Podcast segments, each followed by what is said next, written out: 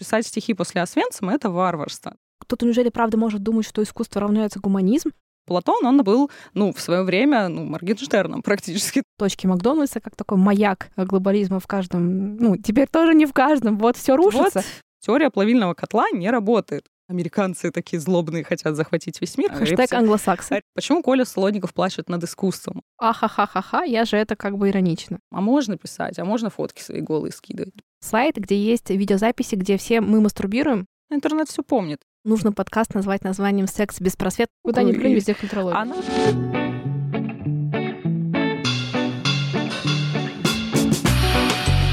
Всем привет! Это подкаст «Возле фикуса» и я его ведущая Динара, практикующий психотерапевт и автор телеграм-канала «Ноэт Ковчег». Устраивайтесь поудобнее. Сегодня я пригласила в гости Дашу Зуева, культуролога, лектора права полушария интроверта по философии и культурологии. И обсудим мы сегодня такую э, животрепещущую тему, как нашу жизнь и нас самих изменили социальные сети. Привет, Даша. Всем привет, привет, Динара. Я очень рада, мы с тобой виделись э, на прямом эфире в правом полушарии интроверта. Я очень рада таким с ответным визитом прийти уже, знаешь, таким со своим знанием. То есть к нам приходят люди со своим знанием, мне что-то рассказывают. Вот сегодня я надеюсь, что-нибудь интересное смогу рассказать твоим подписчикам. Да, такая практика обмена. На самом деле мы тут э, начали небольшой смолток э, до начала записи и обсуждали свежее интервью с Лодниковым «Еще не поздно Дудя». Казалось бы, э, что можно придумать более близко к теме культурологии. Может, тогда вынесем это в эфир? Да, безусловно, тем более, что сейчас такое обсуждение вообще тотальное. Мне кажется, на этом примере очень хорошо видно, скажем так, как по-разному люди реагируют в комментариях в социальных сетях вообще, потому что, ну, в принципе, YouTube, он как бы, ну, условно социальной сетью не считается, но мы это все называем social media, то есть видеохостинг, потому что он уже, в принципе, все функции социальных сетей выполняет. Люди там общаются, общаются, видео свои выкладывают выкладывают, комментируют, комментируют. Возьмем это как бы за скобки, что в это вот у нас такое social media. Коль Солодников пришел к Юрию Дудю. Юрий Дудь, конечно же, припер его к стенке с главным таким вопросом. За красных дня. ты или за белых? Да, с нами ты или не с нами. И, соответственно, большую часть аудитории Юрия Дудя смутил ответ Коли Солодникова, то, что он, его обвинили в том, что он так прячется в культуру и в искусство, о том, что вот он не показывает свою какую-то кардинальную политическую позицию, а то, что он не согласен с теми событиями, которые сейчас происходят, он как будто бы пытается усидеть на двух стульях, и нашим, и вашим. И Юра пытается как будто бы вывести его на разговор, ну, слушай, давай уже определяться. И при этом приводят какие-то аргументы из, ну, скажем, прошлого творчества Солодникова, то, что он делал интервью там с Петровским, делал интервью с Мединским, которые я, например, тоже считаю очень просто неудачно. Здесь, мне кажется, кажется, как-то набрасываться так сильно на человека, который на самом деле сам-то не политик, и сам вообще к политике имеет опосредованное отношение. Я чувствую, как тебя за вообще эту формулировку, что можно иметь к политике отношения опосредованные, уже ну да, растерзывает сегодня, толпа. Да, конечно, уже нету там каких-то лишних людей, каких-то там, я не знаю, правых, левых, есть только кто за, кто против. Безусловно. Немножечко все реалии наши после определенной даты в феврале очень сильно поменялись, и многим людям действительно приходится выбирать, с кем они и как они. Но мне кажется, что здесь важнее как раз, что человек говорит сегодня, чем какие выпуски он делал раньше. То есть, и мне кажется, что Коля Солоников как раз он же в конце в интервью это и говорит, хоть он, возможно, говорит не про себя, но та эмоциональность, которую он говорит Юрию Дудю, что мы все делали полную хрень и вообще не занимались не тем, он же эти вопросы все как будто бы обращает и к себе. То, что его тоже злит, что вот мы делали вроде бы что-то не то. Часто сегодня людям, они испытывают такие сложные чувства, что они делали недостаточно, что они что-то не доделали, что вот это случилось. Тут тоже, конечно, такое, не знаю, для меня кажется, в этом есть какое-то настолько нарциссичное восприятие себя, прям так много, мира. так много на себя брать, да, то есть, не знаю, конечно, ну, вот говоря, положа руку на сердце, да, мне кажется, как раз там условно Солодников. А, во-первых, мне кажется, он сидит на одном стуле, это крепкий стул из алкоголизма и эскапизма. А... Постоянных слез. У него уже такая лужа под этим стулом натекла. Господи, обожаю, как Коля Солодников плачет. Хочется ли мне его за это осуждать? Нет. Я, кстати, помню, какой-то был выпуск, тоже еще не поздно, тут писал в комментариях, типа, из серии, вот вам кажется, что, типа, а, что-то с Колей не так, а я, как опытный гастроэнтеролог, убежден, что у него там явный панкреатит, и вот на этих этих секундах у него просто приступ боли. И какие-то рекомендации, как лучше это лечить. Но, знаешь, тоже у меня просто такие вот как раз вчера я смотрела видео, у меня были такие противоречивые чувства, потому что я как-то смотрела немножко по тайм-кодам, то есть у меня, наверное, картинка складывалась как бы не целиком, как вот у людей хронологически. А, ну в итоге я посмотрела, по-моему, все интервью целиком, но как-то так немножко по нему блуждая. И в целом мне было достаточно такое ровное впечатление, то есть не было какого-то такого резкого перекоса, типа из серии срыв покровов, да, там, всё, да, розовые такое. очки разбились, Всё, да, да, да. внутрь. И да, точно сложный человек. Я просто смотрела прям и думала, что вот как бы, наверное, интересно любить такого мужчину. Это точно большая драма, приключения. Это, наверное, Много сеансов у психотерапевта. это, наверное, точно имеет разные грани, но это очень трудно, вероятно. То есть понятно, что там какие-то противоречия большие в нем внутренние есть, да. Но при этом, э, когда я открыла комментарий, просто разверзлась какая-то для меня э, невероятная бездна. И я прям, знаешь, я, наверное, минут 40 листала, ну, в поисках чего-то отличного от совершенно единой какой-то железобетонной линии. И то есть там просто, я не знаю, люди его так сильно осуждали. Я даже до конца, честно говоря, не поняла, за что. Я пыталась, правда, понять, да. Ну, понятно, что вот, казалось бы, такая очевидная мысль, да, что он там в нужных местах не высказался как по методичке хорошего русского правильного человека.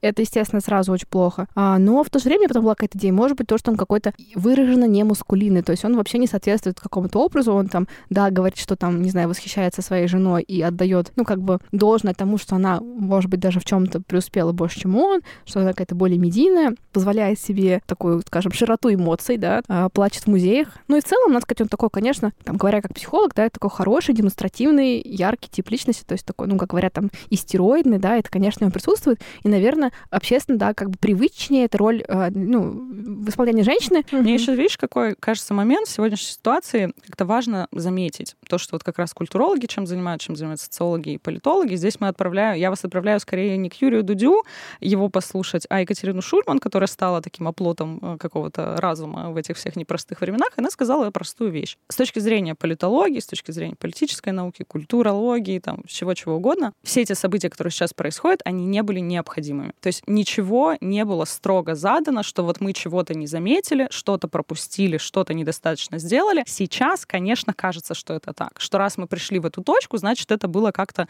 ну, необходимо. Но это называется строгим детерминизмом. Это такая философская система, от которой мы отказались в конце 19 века. Нам еще Ницше сказал, Бог, типа, Бог умер, все, ребят, заберите, пожалуйста, останки. И больше строгого детерминизма нету. Ничто не предопределено на 100%. И вот это вот чувство вины за то, что события сложились именно так, хотя это вообще не было никакой природной либо еще социальной какой-то необходимостью, ну, мне кажется, что это немножечко такая странная позиция. То есть, конечно же, сейчас хочется понять, где мы чего-то не доработали, чтобы, наверное, как-то работать с таким коллективным чувством вины, там, и с прочими какими-то сложными эмоциями, но ничего не делало эту ситуацию неизбежной. То есть, действительно, как бы, ну, вот мы сейчас оказались вот в такой реальности. Конечно, важно, наверное, с точки зрения там этической, с точки зрения личной, сейчас понимать, кто как думает, кто что по этому поводу думает, но оборачиваться назад и говорить о том, что вот человек недостаточно сделал, ну, а может быть, он делал бы больше, это бы наступило бы быстрее. Если бы до кобы, то во Ну рту да, росли такие грибы. Причинно-следственные связи, конечно, здесь такие очень фантастические, фантазийные, я бы даже, наверное, сказала.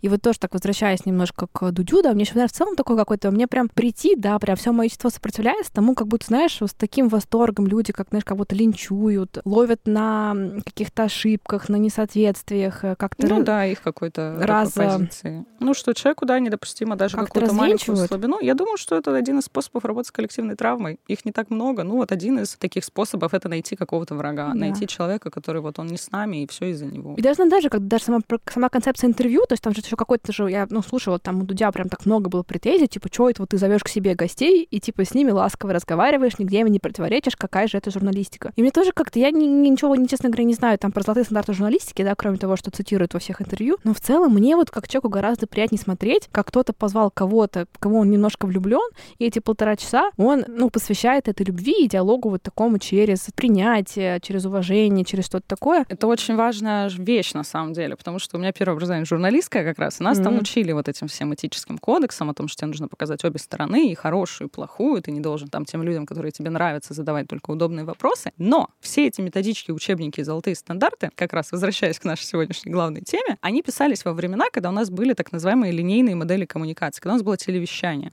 когда у нас журналисты работали, ну, практически единственным достоверным источником информации. Они вырабатывались в 90-е, когда у нас появляется НТВ, все журналисты расправляют грудь и такие, господи, мы сейчас наконец-то сможем сказать правду. Мгм. После наследия советской пропагандистской журналистики, ну, которую журналистской сложно назвать, пропаганды, которая только хорошее показывала. И тут журналистам дали инструмент. Ой, а давайте мы сейчас всех раскопаем, всех вскроем. Но мы сегодня живем в изменившемся мире. И есть такой классный вообще инструмент, который я всем хочу посоветовать. Есть у вас в Критическое углу... мышление. Это первый, а еще более простой. С критическим мышлением там сложноватый такой инструмент, там надо им заниматься как-то, что-то делать для этого, книжки какие-то читать. А есть очень простой инструмент. Это такой вот красный крестик в углу вашего экрана. То есть если вы каким-то образом там сильно не согласны, вас это каким-то образом сильно вообще напрягает, то всегда можете это, по сути, не смотреть. То есть есть какие-то события, от которых вы можете дистанцироваться, ну, просто отвернувшись от экрана. У человека, например, советского такой привилегии не было. У него других-то вариантов особо нет. У нас сейчас есть как бы многообразие. Понятно, что человек, который хочет быть вот максимально в повестке, знать все, он как бы может где-то очень сильно не соглашаться, может это бесить, но он продолжает смотреть, чтобы сформировать свою точку зрения, это тоже подход, безусловно.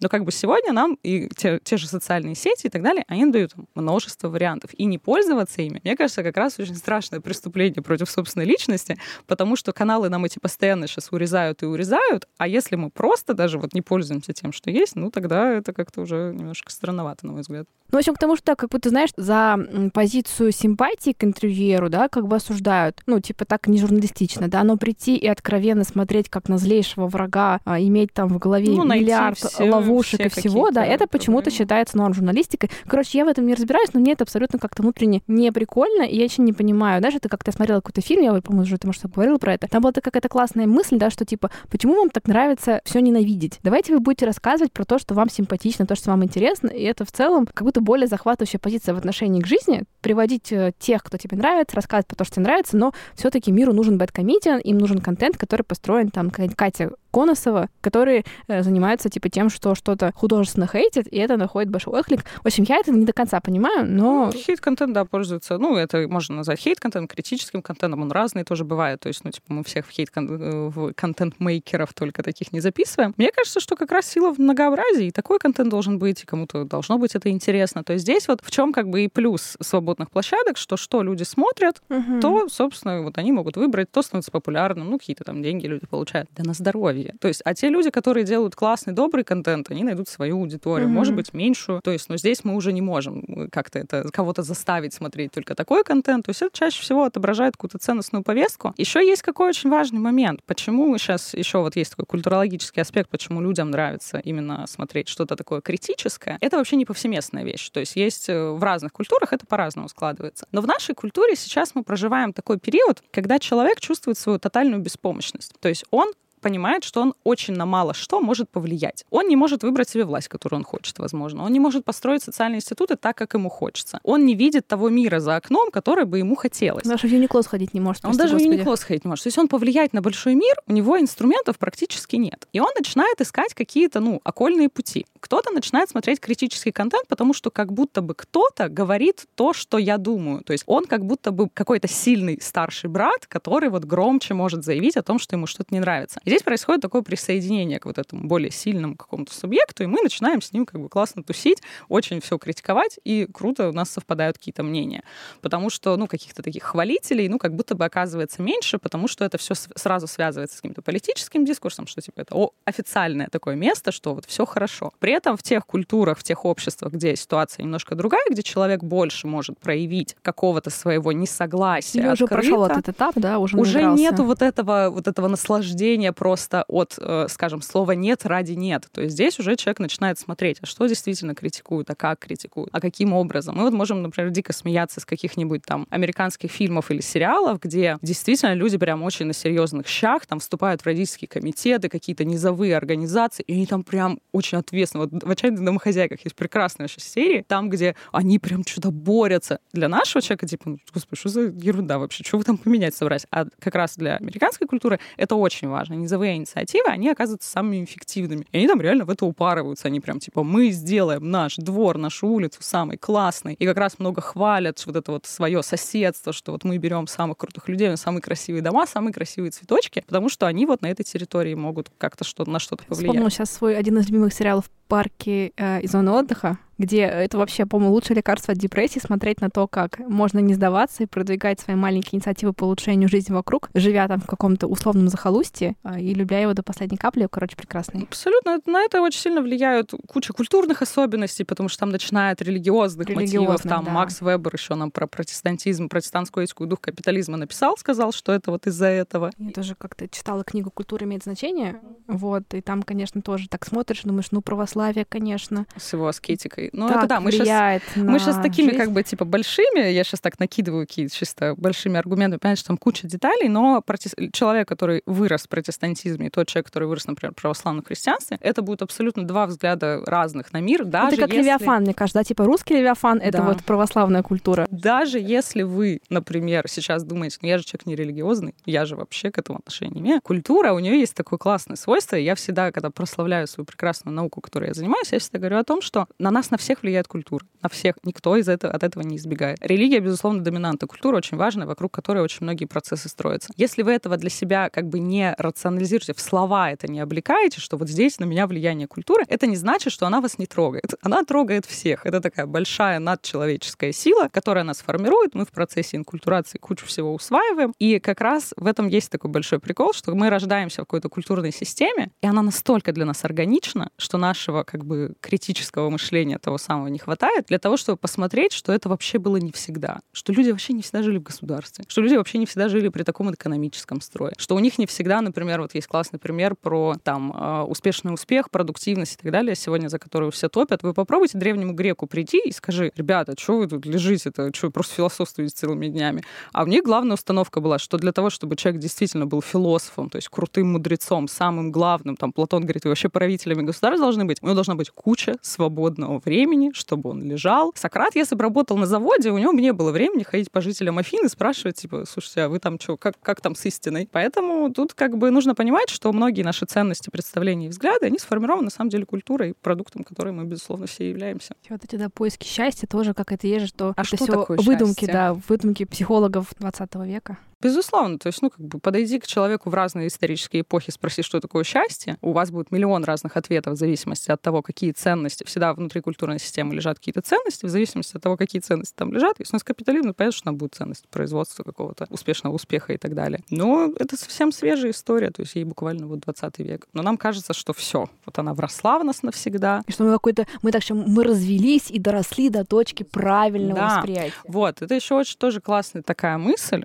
которая тоже, мне кажется, очень важная, очень такая цельная. У нас постоянно кажется, что нынешняя наша эпоха — это вершина эволюции, что все, лучше уже не будет. И я, когда училась в университете, все бегали с такой книжкой Фрэнсиса Фукуямы, которая называлась «Конец истории». И все прям ее обожали, все говорили, вот она, вся правда. Он написал в 92 году, там, если кратко, общий смысл в том, что все страны, все культуры придут рано или поздно к более-менее демократическому варианту, более-менее капиталистическому варианту с небольшими там какими-то различиями. И все, в принципе, вот закончится история. Больше не за что будет воевать. Появятся варвары и ну, как-то вот все будет империя. общее, как-то вот мы будем все двигаться и двигаться. И как бы конец истории не в том, что все умрут, а в том, что больше никаких исторических событий, войн, там каких-то вот потрясений не будет, потому что меняться нечему. Мы придем все к одной точке, и все будем примерно плюс-минус как бы в одном месте жить. И это на самом деле ну, во многом оправдывалось, что он смотрел, что Советский Союз разрушился, пришел к капитализму более-менее какому-никакому, но там капитализму. И что все вроде бы уравнивается. И, в принципе, основания у него на это были. Он был футурологом, ему там доказать сильно не надо предъявлять. Но потом происходит событие, которое ставит точку как бы в эпохе постмодерна, в размышлениях Фукуямы и так далее. Это теракт 11 сентября, который нам трагическим как бы это цинично не звучало, но взрывом показал, как столкнулись две разные цивилизации. Арабский мир показал, что не, ребят, как бы мы не, не планируем туда. У нас есть другая какая-то история. И мир показал, что он многополярный, что ничего не приходит к общему, что теория плавильного котла не работает. Мы не сплавимся все в одну плюс-минус общую культуру. И отсюда возникает что? Новая этика, потому что мы понимаем, что нам нужно жить с очень разными людьми и как-то с ними уживаться, при этом не терять свое какое-то своеобразие, не сплавляться с ними, а показывать. Сейчас пошли же вот все вот эти а, вопросы национальной идентичности, этнической идентичности очень остро встали. Как нам всем жить как вместе? называется слово вот это вот модное, когда типа заплели африканские косы из-за Культурная этого... апроприация, вот, да, да присвоение культурных да. смыслов одной культурой другой, обычно какой-то властной, э, с какой-то угнетаемой. И вот куча вот этих всех процессов происходит, потому что мы увидели в том числе как раз благодаря социальным сетям, они здесь сыграли вообще не последнюю роль. Мы увидели глобально других людей, которые от нас отличаются, которые, как мы, не становятся. То есть у нас начинаются все вот эти процессы деколонизации, и мы смотрим, надо как-то с ними жить. Значит, надо вырабатывать какие-то этические нормы, значит, нужно как-то говорить больше о толерантности, о принятии и так далее. Вот, собственно, мы сегодняшнюю ситуацию имеем. А все вроде бы от такого простого исторического, ну, не простого, я тоже сказала, простого, такого трагического исторического события, вот как теракт 11 сентября, который очень многие проблемы подсветил.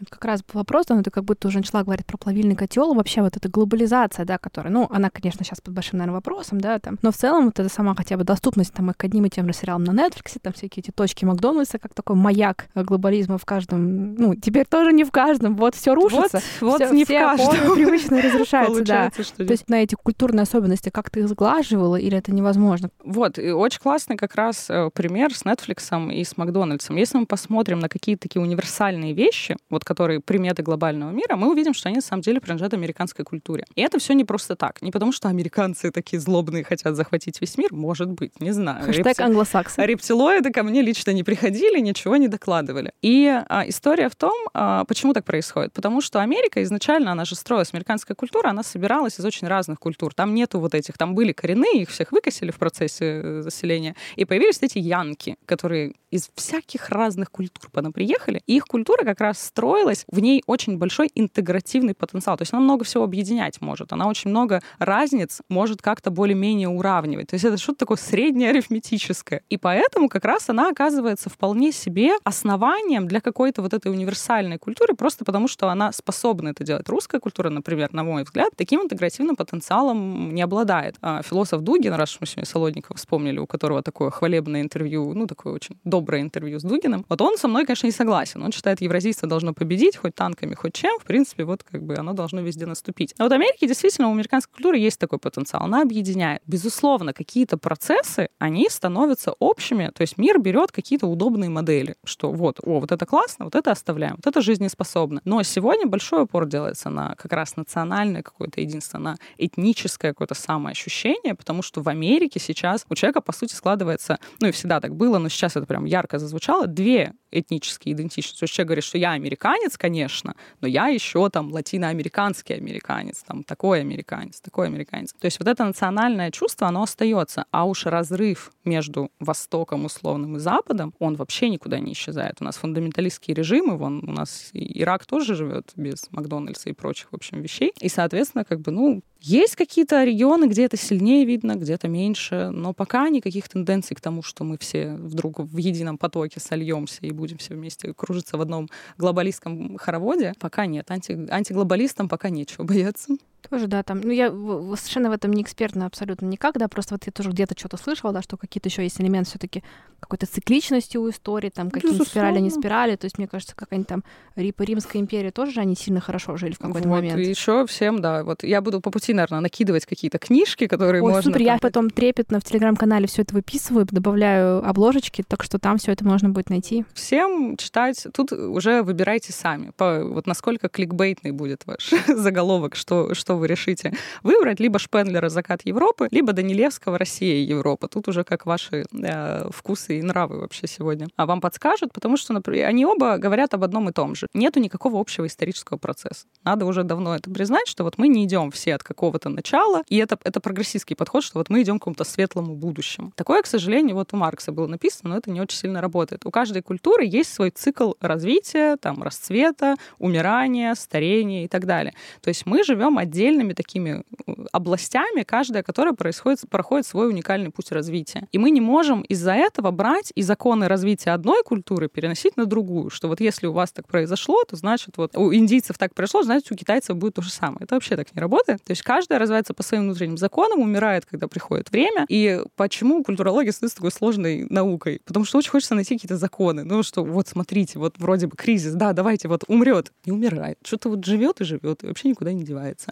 Стоит понимать, да, что в этом, наверное, и отличие науки, главное, от каких-то таких лженаучных, околонаучных теорий, что я, к сожалению, я стараюсь стоять на позициях науки. Я не дам вам простых решений, да, и никто из ученых нормальных не даст. Это все, когда мы говорим об одном человеке, я думаю, вот в твоей предметной области, там столько процессов. То есть там на одного это событие, там, условно, в детстве повлияет так, на другого не повлияет. Угу. То есть столько нюансов. А теперь представьте, когда это культура. Ну, то есть это какие-то тысячелетние образования из миллионов людей, и привести там какой-то простой пример и процесс, ну, я могла бы вам сказать, что вот точно культуры умирают после того, как в них закрывается Макдональдс. Ну, нет, так тоже не происходит. Там супер куча всяких сложных вещей. Для того, чтобы как-то в этом чуть-чуть разобраться именно с научной точки зрения, можно посмотреть классное есть исследование. Называется э, «Карта культурных ценностей» Рональда Обожаю Инглхарта. Прикольно. Открываешь, читаешь, смотришь, сравниваешь вот эти, сколько их там, 8 сейчас потоков уже сделано. Инглхарт в прошлом году умер, но дело его живее всех живых. И собираешь, смотришь данные, кто куда дрейфует. Вот очень классно протесты в Беларуси. тоже вот это, да, координатная плоскость? Да, да, там две оси от традиционных к светским секулярным ценностям и от ценностей безопасности к ценностям свободы. И страны, они как бы расположены на этой карте в разных регионах в зависимости от того, какие ценности люди вообще там разделяют. И там очень классно можно, очень большой прогностическим потенциалом обладает эта карта, потому что, например, протесты 2020 года в Беларуси, про которые все уже подзабыли как-то за всеми новостями, они были, по сути, предсказаны этими исследованиями, потому что произошел большой такой, ну, как бы по карте не сильно заметно, но там произошел ценностный такой дрейф именно этого региона в сторону как раз ценностей самовыражения, и как-то сразу сразу вот после привело к конкретным политическим каким-то действиям. Поэтому ценности нужно обязательно мониторить, мониторить и смотреть, и понимать, и что... конструировать еще. и, уже... и понимать, что окна Авертона, планы Далиса и прочие конспирологические вещи не работают и работать не могут, потому что мы не можем в пять простых шагов человеку хоть сколько ты вот ему говори, говори, говори на больших культурах и на людях, которые с устойчивыми ценностями, это так не работает. На самом деле, может быть, даже к сожалению, потому что если бы у нас, например, был какой-то простой инструмент инструмент сделать всех людей счастливыми, а ценности привить им только добра, счастья, радости и любви к ближнему, то, может быть, очень классно было бы, если бы окно Вертона работало. Но что-то как-то так А вообще как нужно там, допустим, каковы способности там какого-то условного гиганта типа Netflix, ну или там взять в кучу многих разных фейсбуков, конструировать эти самые ценности? Угу. Есть вот как раз э, связанное с окном Авертона, есть окно Авертона курильщика, есть окно Авертона э, здорового более-менее человека. Изначально эта концепция была вполне себе здравая. Она говорила говорила о том, что если, ну, да, она была политической концепцией, что если политику необходимо набрать большое количество голосов и быть вообще популярным, ему нужно попасть в так называемое окно ценностей, то есть то, что примерно разделяет то общество на данный момент. И здесь как бы есть такая штука, что вот вы, если ты в это окно попадаешь, ты становишься популярным. И Netflix просто попадает в это окно. Оно не, его никак, оно может двигать, ну, прям вот на чуть-чуть. С этой точки зрения семья, в которой растет ребенок, двигает его просто вот вообще во все стороны, там открывает форточки и все вообще а, прочие какие-то части этого окна. Большая вот эта вот культура, конечно, она влияет на человека. Человек усваивает, вот я вначале об этом говорила, что он усваивает эти ценности. Но история в чем? Что Netflix не был бы Netflix, если бы он в это окно не попал. Его бы никто не смотрел просто. Ну, все бы люди посмотрели, ну, типа, ладно, хорошо, окей, как бы. Это вот любимый пример про окно Вертона, что, типа, можно каннибализм как-то в обществах быстро uh-huh. развить. Ну, попробуйте, придите кому-то сейчас дискуссия каннибализма, скажут, ну, не очень интересно, до свидания. Но не в Петербурге. Ну, не в Петербурге Раш Ленинграде, как можно, да. И история как раз вот в этом, что популярные какие-то феномены, они просто попадают в это окно. Оно потом чуть-чуть, безусловно, двигается, но не двигается не только из-за одним Netflix, да, мы не будем там его делать каким-то страшным, а двигается потихоньку, например, у нас поколение изменилось, ценности чуть-чуть подвинулись. То есть родители, там, дети стали чуть более, там, например, демократичными, чем их родители. Или наоборот, в как силу... говорят же, так бывает, вот викторианская бывает. Вот эпоха, про которую Екатерина Шурман так любит рассказывать. У нас же сейчас вообще прикольно, есть прикольное движение, это новые левые. У нас же сейчас родилось поколение, которое Советский Союз не застал. Они почитали Маркса, молодые люди, подумали, господи, какие классные идеи. А Маркса почитать, господи, вообще прекрасно. И вот возникают новые левые, которые как бы вроде бы стоят там на ценностях, например, марксизма, либо еще каких-то иных, то есть которые кажутся старшему поколению, типа, вы что, с ума сошли, вы опять хотите нас в совок загнать? А на самом деле, ну, люди просто вот как бы Маркса любят, им нравится, им кажется, что очень классный проект. Поэтому ценности меняются супер сложно. То есть там влияет вообще абсолютно все. И Netflix тоже, и социальные сети. Но если мы просто оставляем один какой-то элемент и говорим, это все из-за них, угу. то мы очень сильно упрощаем, обо- упрощаем да, оболваниваем. И как с точки зрения манипуляции общественным сознанием работает классно, что вот мы врага находим, говорим, все из-за вас. А то, что у нас в семьях происходит, ну, как бы один вопрос. Что в школах происходит? Тоже большой вопрос. То есть там как раз, а маленький человечек, он как раз и проходит главный процесс инкультурации, там, где у него основные ценности формируются. Дальше человек, на самом деле, сложновато от своих ценностей отказывается. То есть важно смотреть, что там происходит вот как раз в детском периоде. Угу. Я вот как специалист подтверждаю, сложновато. Там, да, Долго, люди... трудно, вот. дорого. Психотерапия бы занимала три часа, если бы вот человек приходил, у него ценности такие вот по щелчку пальца, слушайте, другие, на тебе. Так работают только тета-хиллеры, это к ним. О, тета-хиллер, господи. Нам это... нужно больше времени, мы не обладаем такими каналами, к сожалению. Хожу, хожу, хожу, плачу, плачу, уже, уже можно было бы на, на Луну полететь. Слушай, так сейчас хочу немножко с петлей mm-hmm. вернуться к нашему дорогому Солодникову. А, мне так хочется как-то сказать, да все таки вот я, типа, правда, я хочу отстаивать право а, Николая, не знаю, а, быть инфантильным, а, не соответствовать вашим представлениям о правильном, топить свою печаль теми способами, которые он сегодня для себя нашел возможными, и уж точно эскапировать в искусство столько, сколько ему захочется. Меня тоже была какая-то еще одна идея, то есть я читала комментарии, то ли людей как-то правда задевает за живой вот какая-то начитанность, им в этом какой-то снобизм видится, как будто на них нападают. Потому что там прям часто-часто было такое типа серии. Вот пример человека, который типа прочитал много книг, и никак ему это не помогло. Не, не умный, да. То есть есть начитанный, есть умный. Да, я как-то сильно туда в комментарии, честно говоря, прям не углублялась, но я понимаю, о чем это, потому что кажется, что все уже, ну, э, из-за того, что раньше были как будто бы полутона, и можно было действительно говорить, потому что это у нас культура просто не та, то сейчас как-то вопрос стал острее, и многие люди, ну, я здесь абсолютно, опять же, не хочу, с одной стороны, как-то поддерживать вот этот адский шейминг там э, ну, Солонникова, с другой стороны, я могу абсолютно понять этих людей, и тоже их не хочется там как-то mm-hmm. шеймить за их мнение, потому что действительно тема невероятно сложная и невероятно болезненная. У нас есть такое понятие, опять же, в культурологии э, коллективной травмы. У нас после Второй мировой войны культура взяла и перестроилась просто вот как бы она перевернулась ног mm-hmm. на голову. У нас начался постмодерн, и такой человек, который занимался как раз эстетикой, а Теодора Дарно сказал знаменитую фразу «Писать стихи после Освенцима — это варварство». То есть вся вот эта великая культура европейская, где были стихи, где были прекрасные оперы, после того, как она создала Холокост, и после того, как она там создала а, атомные бомбы и скинула их на Хиросиму и Нагасаки, она просто не, не может иметь предыдущий статус. И начинается постмодерн, который весь такой что-то на цитировании, там какие-то шутки, придурочная uh-huh. какая-то абсолютно культура, как многим кажется, которые как-то так, ну, снаружи на нее смотрят и поглядывают и не исследуют мы должны понимать, что сейчас события, они воспринимаются очень остро, потому что, опять же, с приходом социальных сетей мы больше уже не можем какие-то вещи, ну, скажем, умолчать, мы их постоянно видим. Ну, такая прозрачность. Здесь да, происходит какая штука. Э, то, что вот есть такой американский социолог-философ, зовут Маршал Маклюн, был уже, а он вообще, на самом деле, писал-то еще в 60-е свои главные книги, но он во многом предвосхитил появление социальных сетей, и тут я сразу две книжки вам подвешу. Это «Галактика Гутенберга», и там он как раз рассказывает о том, как канал коммуникации, меняясь, меняет вообще все общество и всю культуру. Я думаю, что мы к этому еще вернемся. А вот вторая его такая большая концепция — это концепция глобальной деревни. Я думаю, многие про нее слышали. О том, что мир теперь с приходом особенно электронных медиа, э, социальных медиа, он изменился в каком плане? Что теперь мы живем с вами в глобальной деревне. Что происходит в деревне? Все знают, кто местный дурачок, кто там местная женщина э, пониженной социальной ответственности, как говорит наш отец и лидер. А, собственно, кто там, я не знаю, лечит руками, а кто еще чем занимается. Все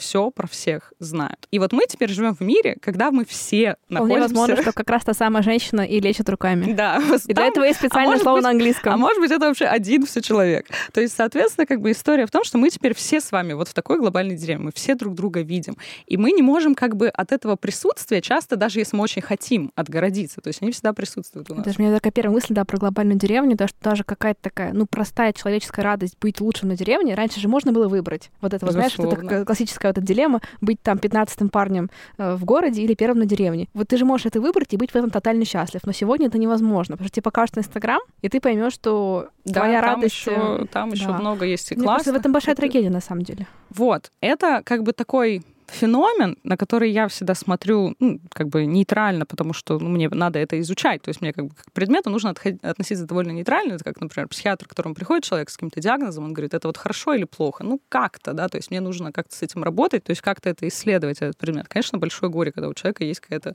проблема. То есть, но это немножко личное отношение, которое не помогает в предмете разобраться. Поэтому мы стараемся абстрагироваться немножко от своих каких-то, возможно, личных ценностных убеждений, чтобы на это как-то посмотреть более-менее по понейтральнее. история с глобальной деревней, она как раз вот показывает, что, смотрите, мы теперь все на виду, мы все друг друга видим. И все события, они тоже оказываются видимы. То есть если раньше, например, в нашей деревне а, ничего не происходит, а в соседней сгорел дом, мы, по идее, и мы про это особо не знаем, там наших родственников не живет, мы можем про это как бы сильно-то и не париться. Даже если в нашей деревне что-то там произошло, моя хата с краю, ничего не знаю. То есть мы живем как бы в своем каком-то мире.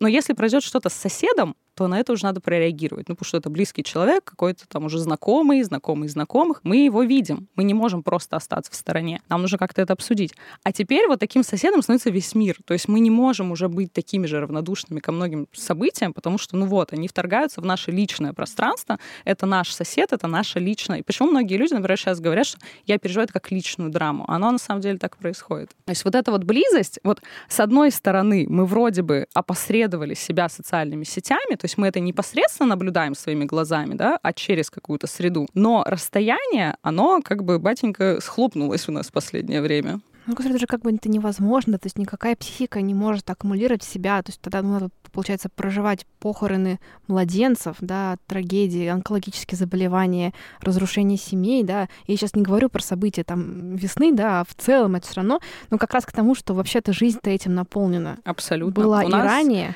У нас сейчас есть еще еще хуже вообще, ну не то что хуже, это вот история про то, что я везде всегда видишь свой предмет, я занимаюсь исследованиями смерти главным образом. У нас же вообще прикольная штука произошла. У нас кладбище-то в город вернулось. То есть у нас теперь не только живые с нами вот в этом пространстве находятся, но еще мертвые. То есть какие-то там страницы мемориальные, там людей, которые раньше с нами были нам близки, но теперь они тоже присутствуют. Поэтому сейчас много говорят про такое явление, как тонатосенситивная среда. Это чтобы Инстаграм вам, например, не выдавал в рекомендациях людей, которые умерли. Вы от них отписались, чтобы, ну, как-то себя не травмировать этими воспоминаниями. Но вам Инстаграм автоматически это подкидывает. И вот как бы пытаются найти такой софт, чтобы он вот это как-то учитывал. И как раз вот штука в том, что мы сейчас живем в таком пространстве, где так много человеческого и счастья, и горя, и всего сосредоточено вокруг нас, и мы как будто бы от этого не можем отмахнуться, и поэтому сегодня как раз возникает огромное количество людей, которые, не, я на информационный детокс, не, я отписываюсь от социальных сетей. Я сейчас от многих знакомых слышу, что вот инстаг...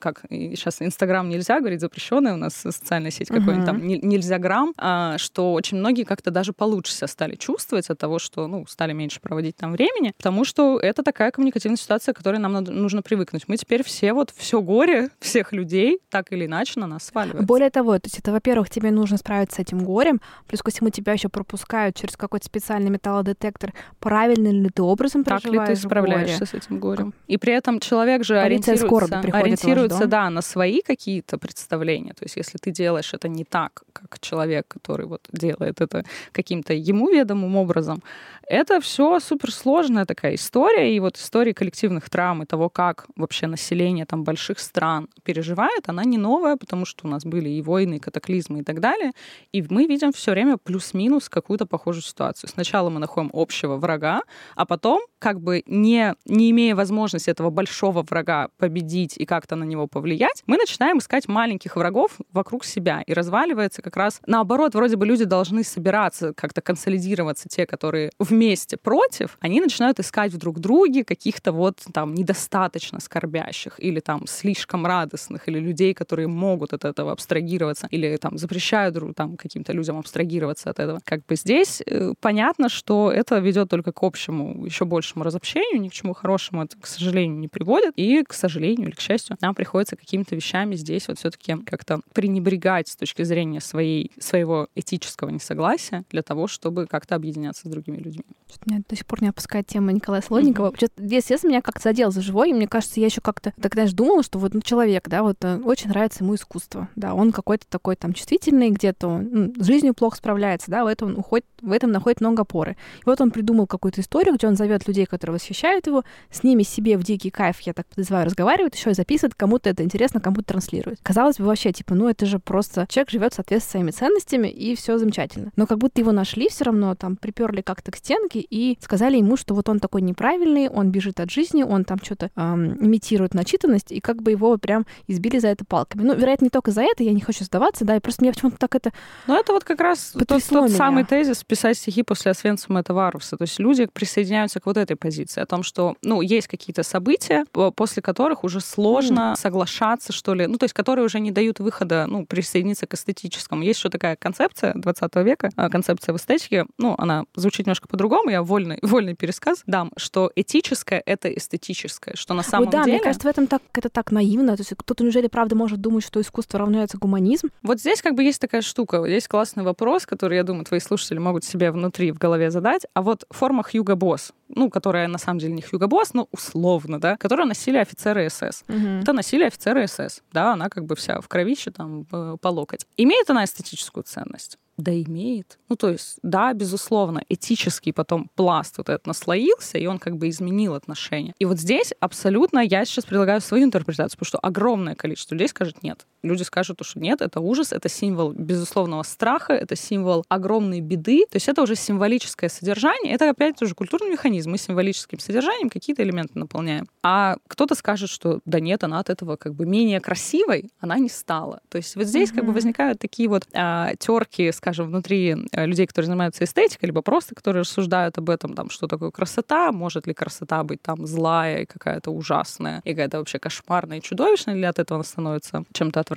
Но это уже как раз выбираете себе школу философскую и с ней там Для меня, для меня никогда это не было даже каким-то таким, знаешь, дискуссионным вопросом, что как будто это две разных вообще категории, да, то есть это как э, есть полоса, вот как на той картинке, да, типа есть э, шкала эстетики, есть шкала гуманизма, они ну, вообще этика, типа да. как будто существуют вообще в разных разных плоскостях. То есть, не знаю, даже для меня, вот там, когда я только переехала в Петербург, я там ездила по всяким вот этим замечательным загородным резиденциям, и вот тоже там гуляю в Екатерининском дворце, да, и понимаю, что вот это все, ну, не, не могло бы это существовать как бы в мире, где там условно как-то более-менее равномерно распределены блага. Ну, если это на человеческих жертвах, да. Ну, как бы, да, построен. то есть... Ну, Петербург и... весь как бы Да, и ты понимаешь, что, ну, это же как бы очевидно, типа, эстетично значимая архитектура, культура, и, конечно, это исключительно на как бы жестокости только существовать может. Ну, то есть как будто это не это дискуссия. такая современная тоже культурная штука. Это у нас очень сильно выросла ценность человеческой жизни. Пандемия ковид очень сильно это показала. Ну и, в принципе, все процессы, которые, и опять же, тоже опять основа из-за нашей вот этой новой прозрачности, когда мы видим эту смерть постоянно, она угу. присутствует в нашем каком-то пространстве. При этом человек современный ее стал очень сильно бояться, и он потому что ее стал редко видеть вот своими глазами. То есть мы стали чаще умирать в больницах, там, болеть и так далее. То есть она как бы вытеснена. То есть мы не а видим вот, эти не трупы знаю, на улицах. А, а то, что вот типа я просто интересно, как ты понимаешь, да, вот это, ну, как все-таки более-менее массовое распространение контрацепции.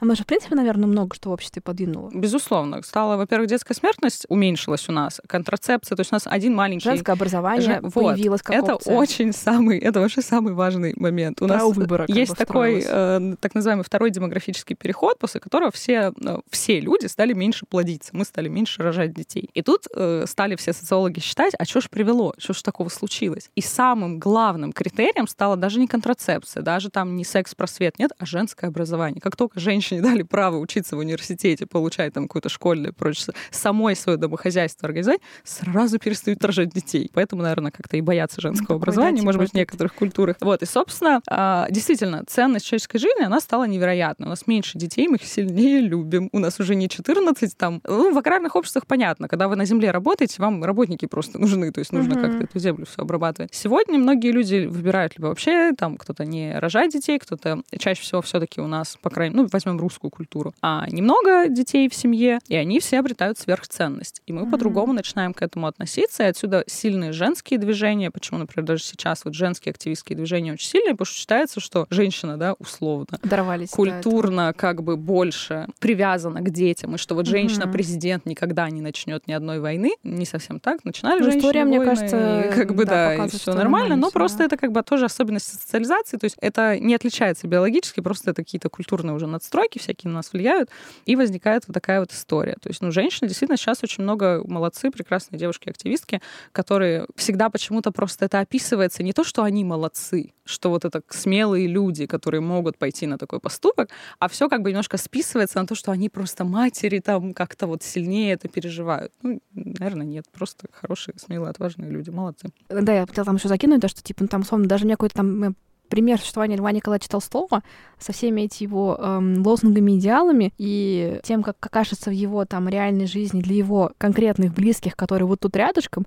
жизнь была mm-hmm. крайне тяжела, обременительна, и тоже такое очередное на тему того, что где, не знаю, любовь к ближнему, а где эстетическое провозглашение Прекрасный этого роман. привнесения в культуру. Как бы, ну, Здесь ну, еще, вот классно тоже есть еще штука, как раз вот она уже после э, Льва Николаевича появилась. У нас вообще появилась такая концепция в 20 веке. Ролан Барт придумал очень крутое короткое эссе, которое можно почитать пару страниц, называется «Смерть автора». Он вообще нам сказал, что хватит рассматривать произведения литературные в тесной связке с биографией самого автора. И вот этот вопрос, что хотел сказать автор, вообще не важен. То есть то, что было его в голове, вы никогда не узнаете. Смотрите на текст и смотрите на те чувства и те отношения, которые у вас возникают с этим текстом. Почему смерть автора? Что в момент, когда автор дописывает последние там строки своего текста или дописывает свою картину, он в этот момент умер. Все, его не существует. Mm-hmm. Пожалуйста, от него дистанцируйтесь и смотрите на само произведение, потому что именно через тексты идет вот это вот взаимодействие. Сегодня ситуация меняется, и мы обратно, вот культура отмены, она как раз во многом об этом, что у нас автор возвращается, что mm-hmm. мы не можем больше текст рассматривать в отрыве. То есть на Джоан Роулинг как-то, а, когда ее в трансфобии обвинили, сразу же возникает куча вопросов уже к самим книгам. И здесь вот как раз вот эта концепция смерти автора меняется, и сегодня мы идем как раз вот к культуре отмены, к культуре там Теперь автор не умер, автор казнен. Автор как бы, он уже входит в этот контекст. Просто здесь важно понимать, опять же, не говорю, что, что хорошо, что плохо,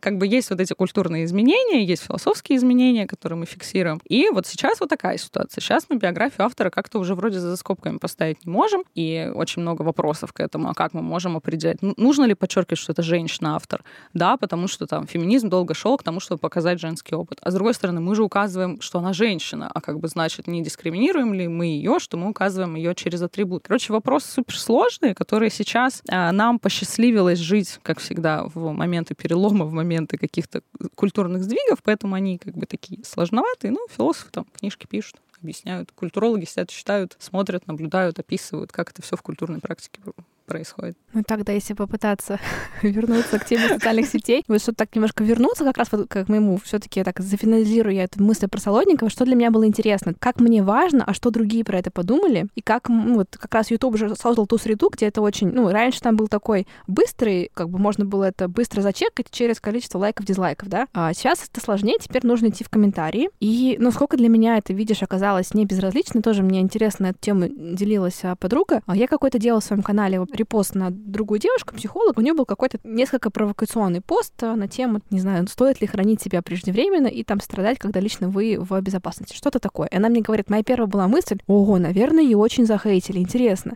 А я, говорит, смотрю, у нее нет ни реакций, ни комментариев. И она в этот момент в таком неком вакууме оказывается, потому что она такая, блин, а, ну, это же нормально, да, что мы как бы существуют социальные, и действительно... Ищем поддержку. Нам очень важно, да даже не искать поддержку, мне кажется, нам часто важно проверить среду. Типа, ну да, то есть как а бы чтобы... поддержка в том плане, да, что а типа, как бы, мне а как бы там люди вести, вообще есть, да, типа как поддержали, бы, как, да, как, да. Там... То есть, и поэтому, когда ты там какие-то вещи говоришь, да, там, я сейчас уже не вспомню, но мне во многом, мне кажется, ну так ли часто мы, правда, искренне выносим свои оценки, да, или все таки мы часто настолько уже привычно, инстинктивно подстраиваемся. Но это нормально, мы хотим безопасности, мы хотим в своем окружении перед нашими людьми выглядеть хорошими. Ну, согласен, да, то есть мы приходим на какую-то площадку, и там не всегда можем высказать мнение оппозиционное той площадке. Плюс, опять же, нужно учитывать особенность соцсетей, любых вот каких-то таких пространств, как пространство коммуникации, потому что часто вот как раз почему там хейтерские комментарии пишут и так далее. Потому что все-таки коммуникация опосредована. Mm-hmm. То есть мы разделены как, какой-то средой. И то, что человек не может сказать, например, лично в глаза, он может через эту среду как-то высказать. Поэтому здесь возникают как раз вот эти все вопросы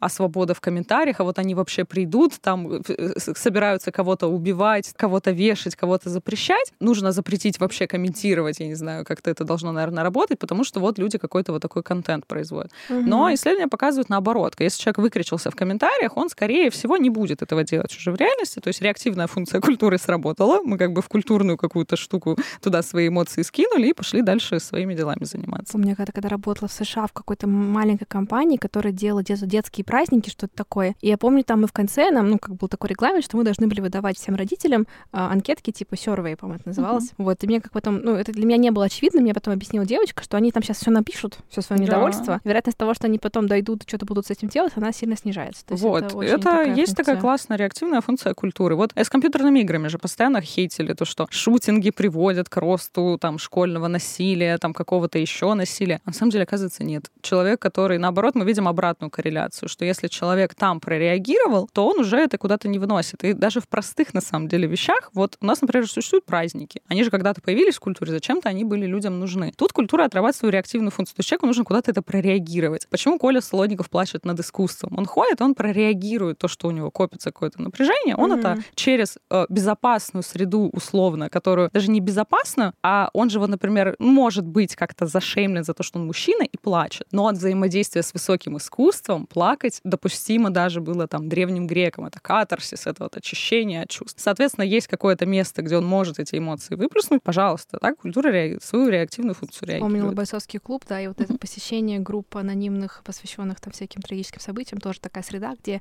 слабость какая-то, да, вот это. Да, она, она нормально, она приветствуется, ты можешь туда прийти, какие-то эмоции свои скинуть в кино поплакать. То есть, ну, культура, она нам дает вот эти пространства, она создает нам практики. И наоборот, когда, например, в культуре нужно много работать на поле, то человеку нужны праздники, чтобы как-то уж отдохнуть, так отдохнуть. И возникают праздники какие-то такие простые, сначала привязанные как раз к календарному циклу, что вот мы посеяли, там, Рожать, спахали, и надо как-то это потусить немножечко. Небольшую оргию пропустить, Немножко если позволит тогда. языческое э, на тот момент. Если Перун как бы добр в этот момент, то можно и оргию. Кстати, такой вопрос, мне почему-то резко всплыло, то что-то я на днях тоже общалась с подругой. Согласна ли ты с таким тезисом, что языческие религии, как правило, менее мизогиничны, чем вот такие монотеистические? Или это... Есть э, такая история, безусловно, э, монотеистические религии, они патриархальны. То есть там всегда есть Бог-Отец, у нас не Бог-Мать. То есть ну, а часто э, э, всякие языческие истории, они больше с матерью землей связан. Но здесь как бы в чем есть немножко, ну не то что нарушение. Люди иногда думают, что мы, если придем к язычеству, то у нас матриархат воцарит, что у нас боги женские, и, соответственно, это отражается на социальном устройстве. На самом деле не только нет. женские. Вот. Просто Девство все равно там свой главные, дружка выгуливал. Главные что... женские образы именно богинь, они были прямым переносом земли, потому что гея — это земля, например, у древних греков. То есть это перенос природных явлений. Природа казалась какой-то женственной, какой-то вот такой вот ну, женскими, Родящий, да. женскими образами, плодородная, это земля, это нужно вот процессы рождения, поэтому возникали такие образы. То есть от этого общества Древней Греции, оно каким-то а, равноправным и обществом там, где женщин очень сильно любили, оно таким не было. То есть если мы вспомним граждане Афинского полиса, это были мужчины свободные, а, а граждан, ну, гражданами полиса не считались, то есть те, которые прав никаких не имели. Женщины, рабы и метеки. Метеки — это иностранцы, которые там пришли куда-то, пришли откуда-то в этот полис. И, соответственно, как бы женщина от этого никакими правами не наделялась. То есть, соответственно... А за прямой скаутет как бы ее также строго судили? Безусловно, то есть были гитеры, которые, ну, типа, проститутки, по-нашему, женщины с пониженной социальной ответственностью. Просто тут, видишь, как бы немножко другие вообще возникали, скажем так, права на этих женщин. То есть Платон, он, например, вообще же придумал классную историю. А он был, ну, в свое время, ну, Моргенштерном практически современный, какой-то очень классный. Ну, скажешь, очень... маргинал, но оказалось Моргенштерн, а это практически о- синоним. Очень популярный человек был. И он же придумал вообще вот эту свою теорию справедливого государства. Он сказал, слушайте, ребят, нам нужно сделать что? Нам нужна общность детей и жен. Он говорит о том, что вот есть мужчины, а все женщины и все дети, они должны быть общими. Как он это себе представлял? Что вот все могут жить как бы со всеми, но выбирает в этом случае мужчина, он обладает правом выбора. И если вы рожаете детей, то ребенка нужно изымать из семьи передавать его в воспитательный дом. Для чего это нужно было? Для того, чтобы каждый ребенок, который из этого воспитательного дома выходил, он смотрел на общество вокруг и каждого взрослого воспринимал как своего потенциального родителя, а каждого другого ребенка воспринимал как своего потенциального двоюродного брата и сестру. То есть, по сути, ну, кажется сейчас, что абсолютно бесчеловечная система. Общность жен, общность детей, всех забрать, воспитывать в каких-то домах. Ну, это бьет по привязанности, как из, вот. показали исследования, это, к да. так а ему показалось, что как бы вот так будет справедливо, что вот все люди будут относиться друг к другу как родственники. Поэтому женщина была, безусловно, как бы в подчиненном всегда положении, у нее прав никаких не было, тем более, когда у нас, например, инструменты власти, такие как голосование, в руках мужчин, а у женщины этого права нету, то она уже в любом случае не может в организации общества государству участвовать равноправно, как оно на это повлияет? У него властных инструментов нет. Ты же говоришь про древнегреческую культуру, правильно я понимаю? Да. Мне кажется, что когда говорят какая-то вот про древность, это всегда какой-то такой золотой век прекрасный, вот что там как будто бы было что-то лучше или там справедливее, или где-то мы растеряли. Просто всегда нам хочется вот эту вот штуку, что где-то было классно, угу. а потом мы это в процессе потеряли. Так строится миф о золотом веке. Когда вы где-то это растеряли, можно как-то попытаться найти, угу. типа, а где это произошло? Мы же были когда-то там. Греки до сих пор держатся за свою вот эту великую античность. Получается, но все языческие, сложно, конечно, так всех взять скопом, но в целом все такие языческие политеистические концепции, они все все-таки ставили женщину в такое положение? Вот, тут как бы есть несколько нюансов. Мы всегда стоим в такой позиции европоцентричной. Любая наука до сих пор, мы боремся с этим европоцентризмом, он нас не отпускает. Вот даже в каких-то таких проявлениях я сразу вспоминаю древность, вспоминаю Мы античность. боремся, а наш замечательный а, наоборот, он, наоборот стоит он, и лежит за да, идеей европоцентричности. Ну это, да, тут как бы тут ничего не поделаешь. История в том, что если мы смотрим на такие более-менее известные нам общества, там мы находим такие примеры. То есть у нас большинство, подавляющее большинство древних обществ было патриархальными, так или иначе. И системы были плюс-минус такие же. То есть женщины были все равно в подчиненном таком властническом дискурсе. Но при этом у нас есть какой-нибудь классные там непальские племена. Там царил как раз то, что сейчас называют полиандрией, то есть когда у нас есть женщина, и у нее много мужей. Почему так происходило? Непальцы никогда не воевали. У них там войн особо нет. Они с горами защищены со всех сторон. И а, мужчины им особо умирать на войнах негде. Там, где в культурах, где много умирают на войнах, часто возникает, наоборот, многоженство, Дефицит. потому что мало мужчин, много женщин, и за ними надо как-то за всеми смотреть. И вот как раз в этих прекрасных непальских племенах возникает ситуация, а женщины, они умирают от родов, потому что, ну, такой есть некоторый процесс отбора. И получается ситуация, что у нас есть демографический перекос. То есть есть всегда совокупность кучи-кучи разных факторов, культурных, социодемографических, бла-бла-бла, где больше мужчин, где больше женщин. А есть общество, где есть больше женщин, но при этом все равно у них такая система система не складывается. То есть тут как бы нужно смотреть на каждую культуру в отдельности, что у них там происходит. Но примеры такие, типа матриархальных условно обществ, они есть, они, безусловно, существуют. И, в принципе, сейчас вот последние антропологические всякие исследования показывают, что вот этот миф о том, что мужчина охотился, там, добывал мамонтов, а женщина сидела в пещере, он тоже неправильный. Там куча воительниц, куча охотниц, женщин было прекрасно, ничего им, никакой там широкий таз и смещенный центр тяжести не мешал. Поэтому разделение такой ролей — это культурная штука, и в ней нужно, ну, нужно отдавать себе отчет, что она не, биологически не продетерминирована. В той степени. В той степени, про которую, да, как говорят, что вот и тем более, ну, давайте согласимся, мы сегодня настолько оторвались от природы. Ну, вот вы правда думаете, что на нас так сильно до сих пор влияет наша биологическая природа, когда наши славные прекрасные предки просто тысячелетиями пытались нас от нее отодвинуть. То есть вот они все, создавая культуру, то есть культура это по сути же от слова возделывать. То есть мы берем какую-то природу, и мы начинаем от нее потихоньку ее под себя адаптировать, делать угу. ее более приятной, более комфортной. И так само от вот этой дикой природы мы себя вот отдаляли, отдаляли, отдалились далеко.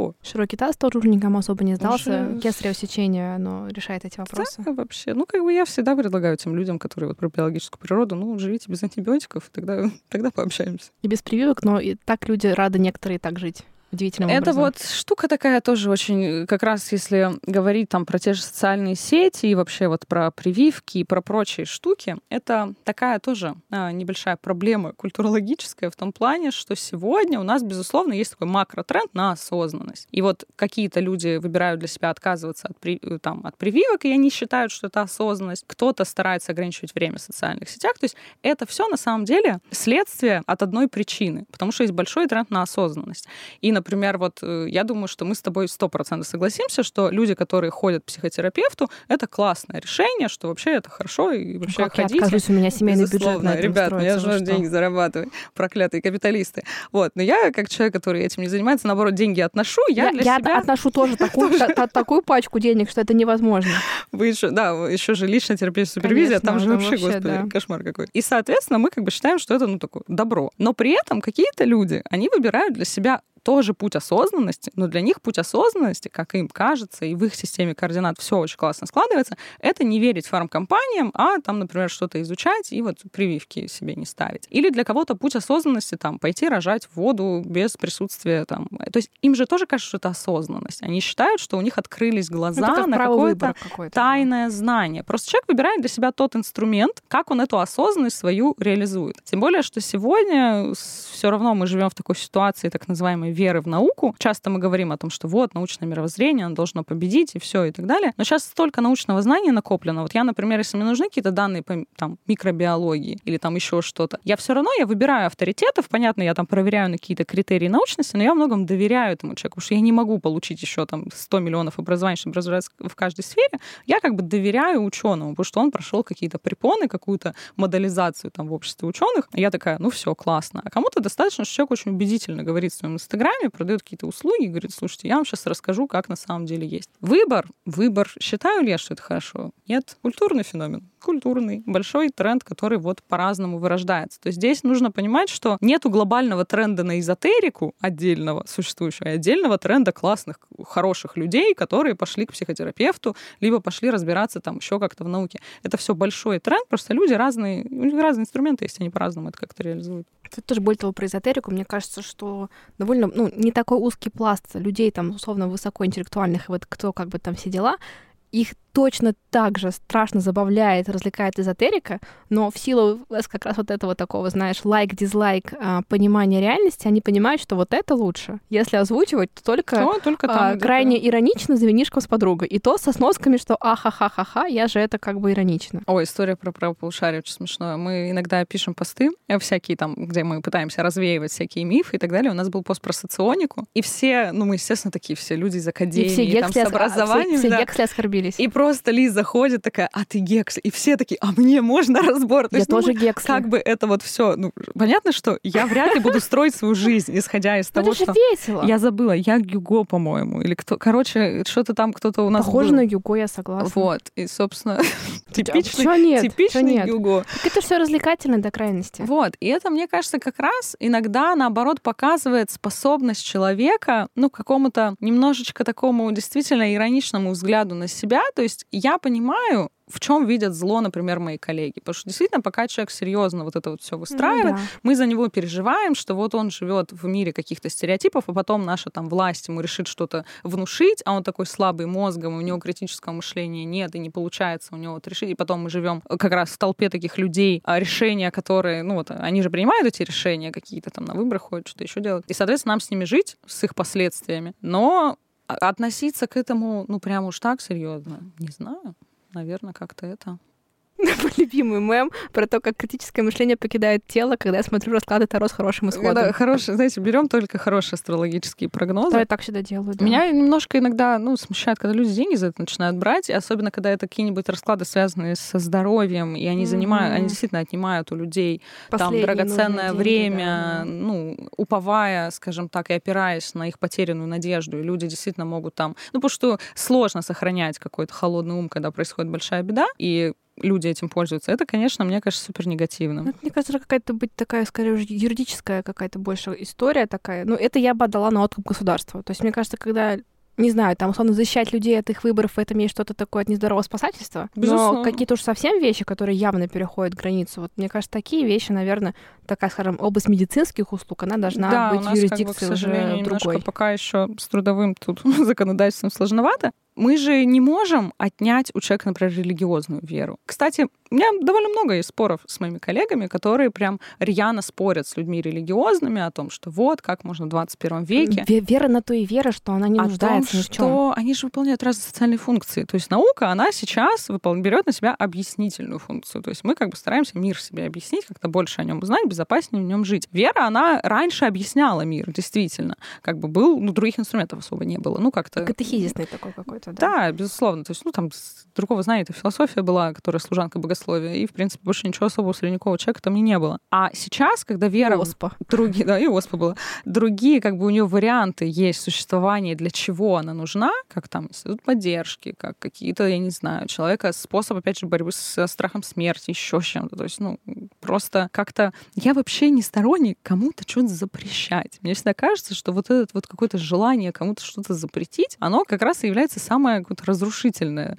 Нужно перестать думать о людях, о каких-то абсолютно неспособных существах, у Такая которых инфантилизация. Мне вот, наверное, в этом хлеб месте вместо мозга. прям э, очень э, лично меня вызвало раздражение выпуск Собчак с Блиновской, и вот это какая-то реакция тотальное общество. Я даже не буду вдаваться в подробности про Блиновскую, но вот это какая-то жажда людей праведно защитить каких-то слабых, сирых и убогих, доверчивых от обманщика. В этом, мне кажется, какие-то такие есть интересные процессы, которые со стороны наблюдаешь и думаешь, ну прям вы себя Блиновская, в доспехи одели. Блиновская еще классный фильтр поставила. У нее курсы дорого стоят. Соответственно, покупают богатые. Тут наоборот должны сейчас марксисты такие, типа, сказать, господи, вот справедливый человек забирает деньги у богатых, Всё, отдает помню, просто когда-то я видела, когда ее еще давно в Инстаграме, она стоила, по-моему, 4 тысячи рублей. То есть это, видимо, этого фильтра не было. А, ну, я я почему думаю, что она наоборот скорее берет вот таким широким скопом. слежу, но мне что-то что как-то что запало в голову 15 тысяч, извините, вообще сейчас не, не разбираемся, к сожалению, в услугах Блиновской, в ее прайсе.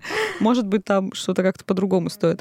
Здесь, безусловно, то есть вот это само, мне кажется, отношение действительно к людям, как каким-то безвольным существам, которым можно внушить все что угодно, конечно, сегодня очень многие люди, которые действительно а, наблюдают те события, которые происходят, скажут о том, что а надо было относиться еще хуже, что у них вообще мозгов нет, раз вот, вот как бы так вот все вышло и сложилось. Но история в том, что если уж вы стоите на позициях, например, как я, о том, что невозможно человека зазомбировать и лишить его там какой-либо воли, навязать ему любые чуждые ценности и в два простых шага американскими корпорациями, то нужно также справедливо относиться и к любой другой пропаганде, потому что ну, все-таки я, видимо, какой-то большой человеколюб, я стараюсь думать о людях так, что у них все-таки есть какая-то голова на плечах. И если они выбирают то, что выбирают, но ну, они делают это более-менее или осознанно. Это может быть жуткий вывод, кого-то это может наоборот напугать, и проще думать, что их зазомбировали, что они просто вот под влиянием чего-то. Но я все-таки думаю, что нам экзистенциалисты в 20 веке сказали, возьмите, пожалуйста, наконец-то ответственность за свою конкретную жизнь в свои руки. Нужно заниматься своей экзистенцией, своим существованием.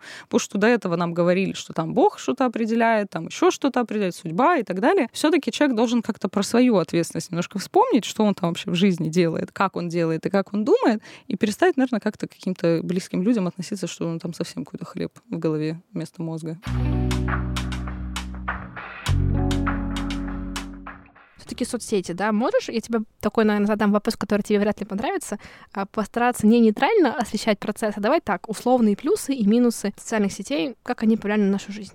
Если супер коротко, то мы смотрим, во-первых, соцсети включили в социальное пространство тех людей, которые долго были исключены. То есть это процессы инклюзии. То есть раньше человеку, например, с инвалидностью было сложно выйти из дома, города под него не адаптированы, с кем-то найти какое-то общение. Теперь этот человек спокойно может, а, какая-то доступность социальной среды, она повысилась, человек может спокойно общаться. То же самое, если мы не берем какие-то истории с инвалидностью связанные, а, например, человек с какими-то узкими интересами, у него как-то он не находил какое-то себе общество, теперь может найти себе какое-то комьюнити, где они могут общаться, общаться, обсуждать и вообще классно проводить это время. потрясающе, мне кажется. Это мы стали ближе к своим родственникам, мы стали больше, там, чаще переписываться. Раньше письмо, пока напишешь, там уже жена-то уже и не жена тебе. Поэтому как-то стали немножечко ближе. Машку. Мест, например, рабочих много появилось. Много стало людей как-то зарабатывать через Инстаграм. Какие-то стали свои услуги продвигать. Новая рекламная площадка. Также, что еще у нас есть из плюсов? Классно, вообще можно время провести, может что-то новое узнать, огромный поток информации. Тут, конечно, кто-то может сказать, что это минус, но человек сегодня,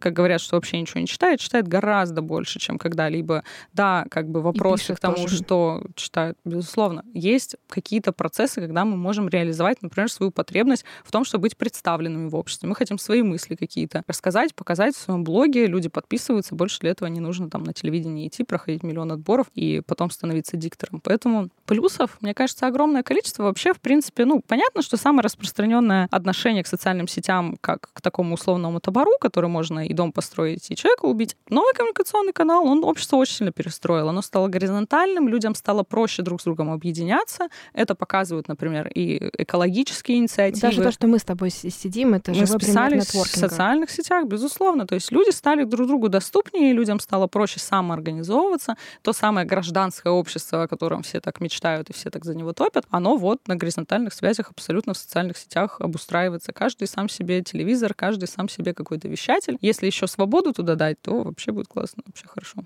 Минусы.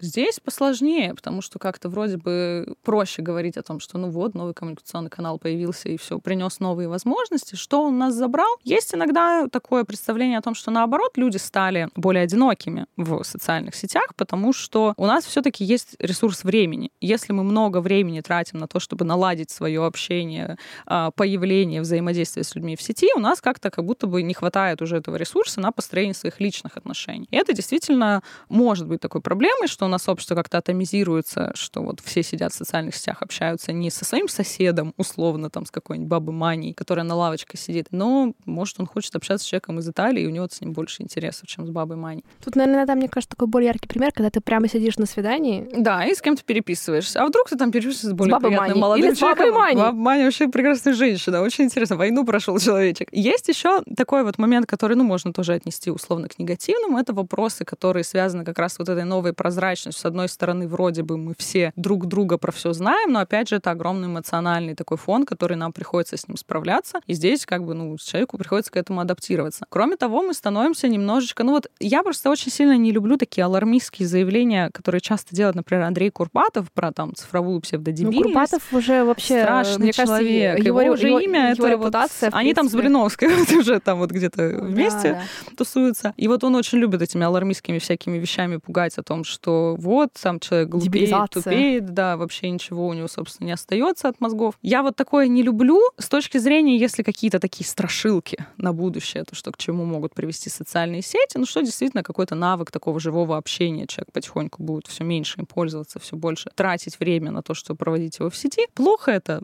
Да, трансформация, что трансформации бывают. У людей, когда телевизор появился, все там ходили, волосы на себя рвали, какой кошмар. А до этого кино появилось, театр умрет. И все как-то что-то не умирает, не умирает. А чем больше разнообразия, у нас это еще вот как раз возвращаясь там для тех, кто очень любит биологию и все эволюции объяснять. С точки зрения эволюции, в чем была наша сила? В многообразии, что мы разные, что мы не- очень нестандартно можем реагировать на какие-то стратегии эти, процессы. а мои любимые, как я просто тоже смотрела Тимонова, цитировала, а, ответ на любые вопросы про гендерные стереотипы, кто кого должен писать первым. Вот э, прекрасный ответ, что человек очень полиморфный вид э, с Да. разнообразными стратегиями. Мы ведемся как попало, и поэтому ровно мы и выжили когда-то. И, соответственно, как бы, чем больше вариантов, тем, наверное, лучше с точки зрения культуры. Какие еще есть проблемы у социальных сетей? Что вот там пугать тем, что дети все там просто в гаджетах вообще на улицу не ходят. Ну, это просто потому, что они на нас не похожи. Да нам ходят они на поэтому- улицу, ну, мне кажется, много детей вообще, на я улице. вчера, я вот отвела лекцию как-то на свежем воздухе, и смотрю, там прекрасные девочки сидят, расстелили кучу пледов, девчонки лет 12-13, играют на гитаре, поют песни, думаю, господи, можно сяду с вами. Поэтому вот какие-то такие страшилки о том, что все умрет, и мы катимся все с вами в тартарары, это называется эсхатологические настроения, в них не впадайте.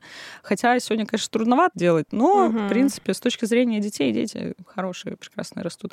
То, что они на вас не похожи, ну, извините, поколенческая разница всегда будет. К сожалению, общество, оно от поколения к поколению меняется. А, я еще вспомнила, знаешь, какой может быть. Это не минус, это скорее такой, типа, такое тоже предостережение и какая-то такая история, которая для многих может быть минусом, то, что интернет все помнит. И возникают новые вот эти все проблемы цифровой репутации и прочих всяких вещей, безопасности данных, потому что то тут, то там всплывают какие-то интимные подробности. Ой, я что-то вспомнила мой любимый стендап-комик, когда ты говорил, что э, было бы здорово какой-то, чтобы был сайт, где есть видеозаписи, где все мы мастурбируем. Ну, да, чтобы никто уже на этого не карту, чтобы стеснялся. это уже не было какой-то, ну, да. обычная такая вещь, господи, у всех такое есть. Да. История как раз вот в том, что все личное вроде как уже становится часто публичным. Многие люди сами пускают людей в какую-то свою личную жизнь. Я думаю, что, а, ну, я так предполагаю, что, возможно, как раз вот у тебя, как у специалиста, у профессионала, может возникать этот вопрос, что люди могут про тебя больше узнавать, чем, ну, как бы, может быть, тебе хотелось Ну, мы, бы. да, у нас как раз предыдущий выпуск вот Мгм. был про это, как э, такие сложности публичного психолога. Ну, мы тоже иск- искали на это ответ. Но это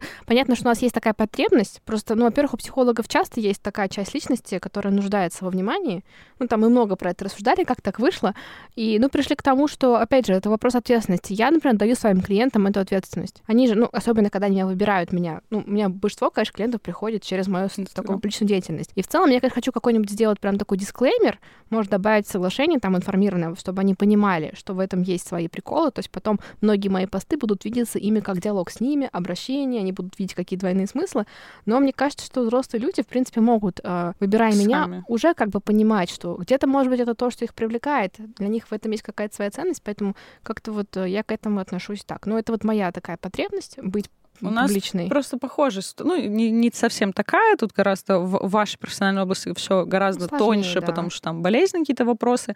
Но и с точки зрения, например, вот у меня какие-то публичные с- там социальные сети и так далее, и когда у меня подписаны студенты, там, первый, второй, третий курс, и мой Инстаграм все равно ограничен определенными какими-то рамками, что я их преподаватель, что у них все равно есть определенный вот этот образ, или как вот куча вот этих скандалов, когда учителей там Бикини. увольняют за фотографии в бикини. Господи, мои самые любимые вот эти фотографии, где учителя в полностью в костюме в воде, типа, как должен Я- вот он- да-да-да. как учитель должен выглядеть на Фильм, пляже. как может бикини оскорбить чьи-то чувства? Я вообще не понимаю. Кошмар. Там вот и была история какая-то тоже скандал, что ученица выбирала себе нижнее белье в торговом центре, ученики это увидели, и разъяренная мама пришла выяснять отношения, почему, собственно, а, учительница Носит как бы трусы. покупает, да. Я думаю, лучше, чтобы она без них ходила. То есть я думаю, что дети тогда бы гораздо больше узнали вообще о ее личной жизни, чем, слава Ну да, богу, это трусы такое, носит. конечно, Молодец. Это такой трэш, да.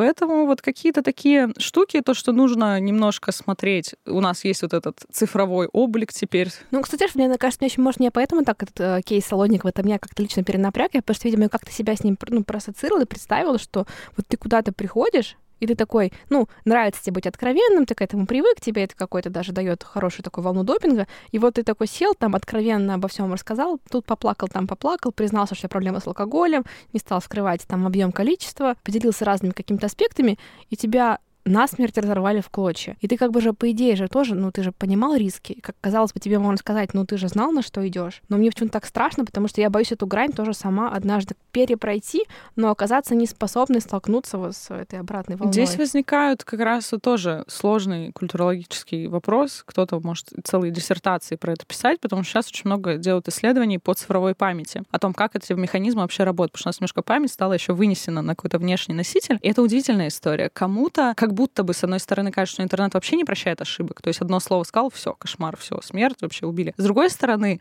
память интернета настолько короткая, то есть два Кто-нибудь дня помнит прошло... кейс, ке- этот, кто-нибудь помнит кейс Вкусвилл? А кто-нибудь вообще помнит Регина Тодоренко про домашнее насилие? Все забыли уже миллион лет назад. То есть действительно память очень интересно существует в цифровой среде, и, и там коллективная память, там, не знаю, коллективные травмы и всякие прочие вещи, они действительно очень интересно здесь трансформируются, можно изучать и изучать, потому что процесс абсолютно не такой же, как вот в нашей с вами голове, и нам иногда может казаться, что все это помнят, а люди особо-то внимания-то сильно и не обратили. Всегда есть тоже вот этот вот вопрос мой любимый про социальные сети и всякие такие вещи. Это, это одни и те же люди. Вот они раньше социальных сетей не было, они там говорили про заговоры корпораций и так далее. Вот Мгм. лишь бы конспирологическую теорию найти.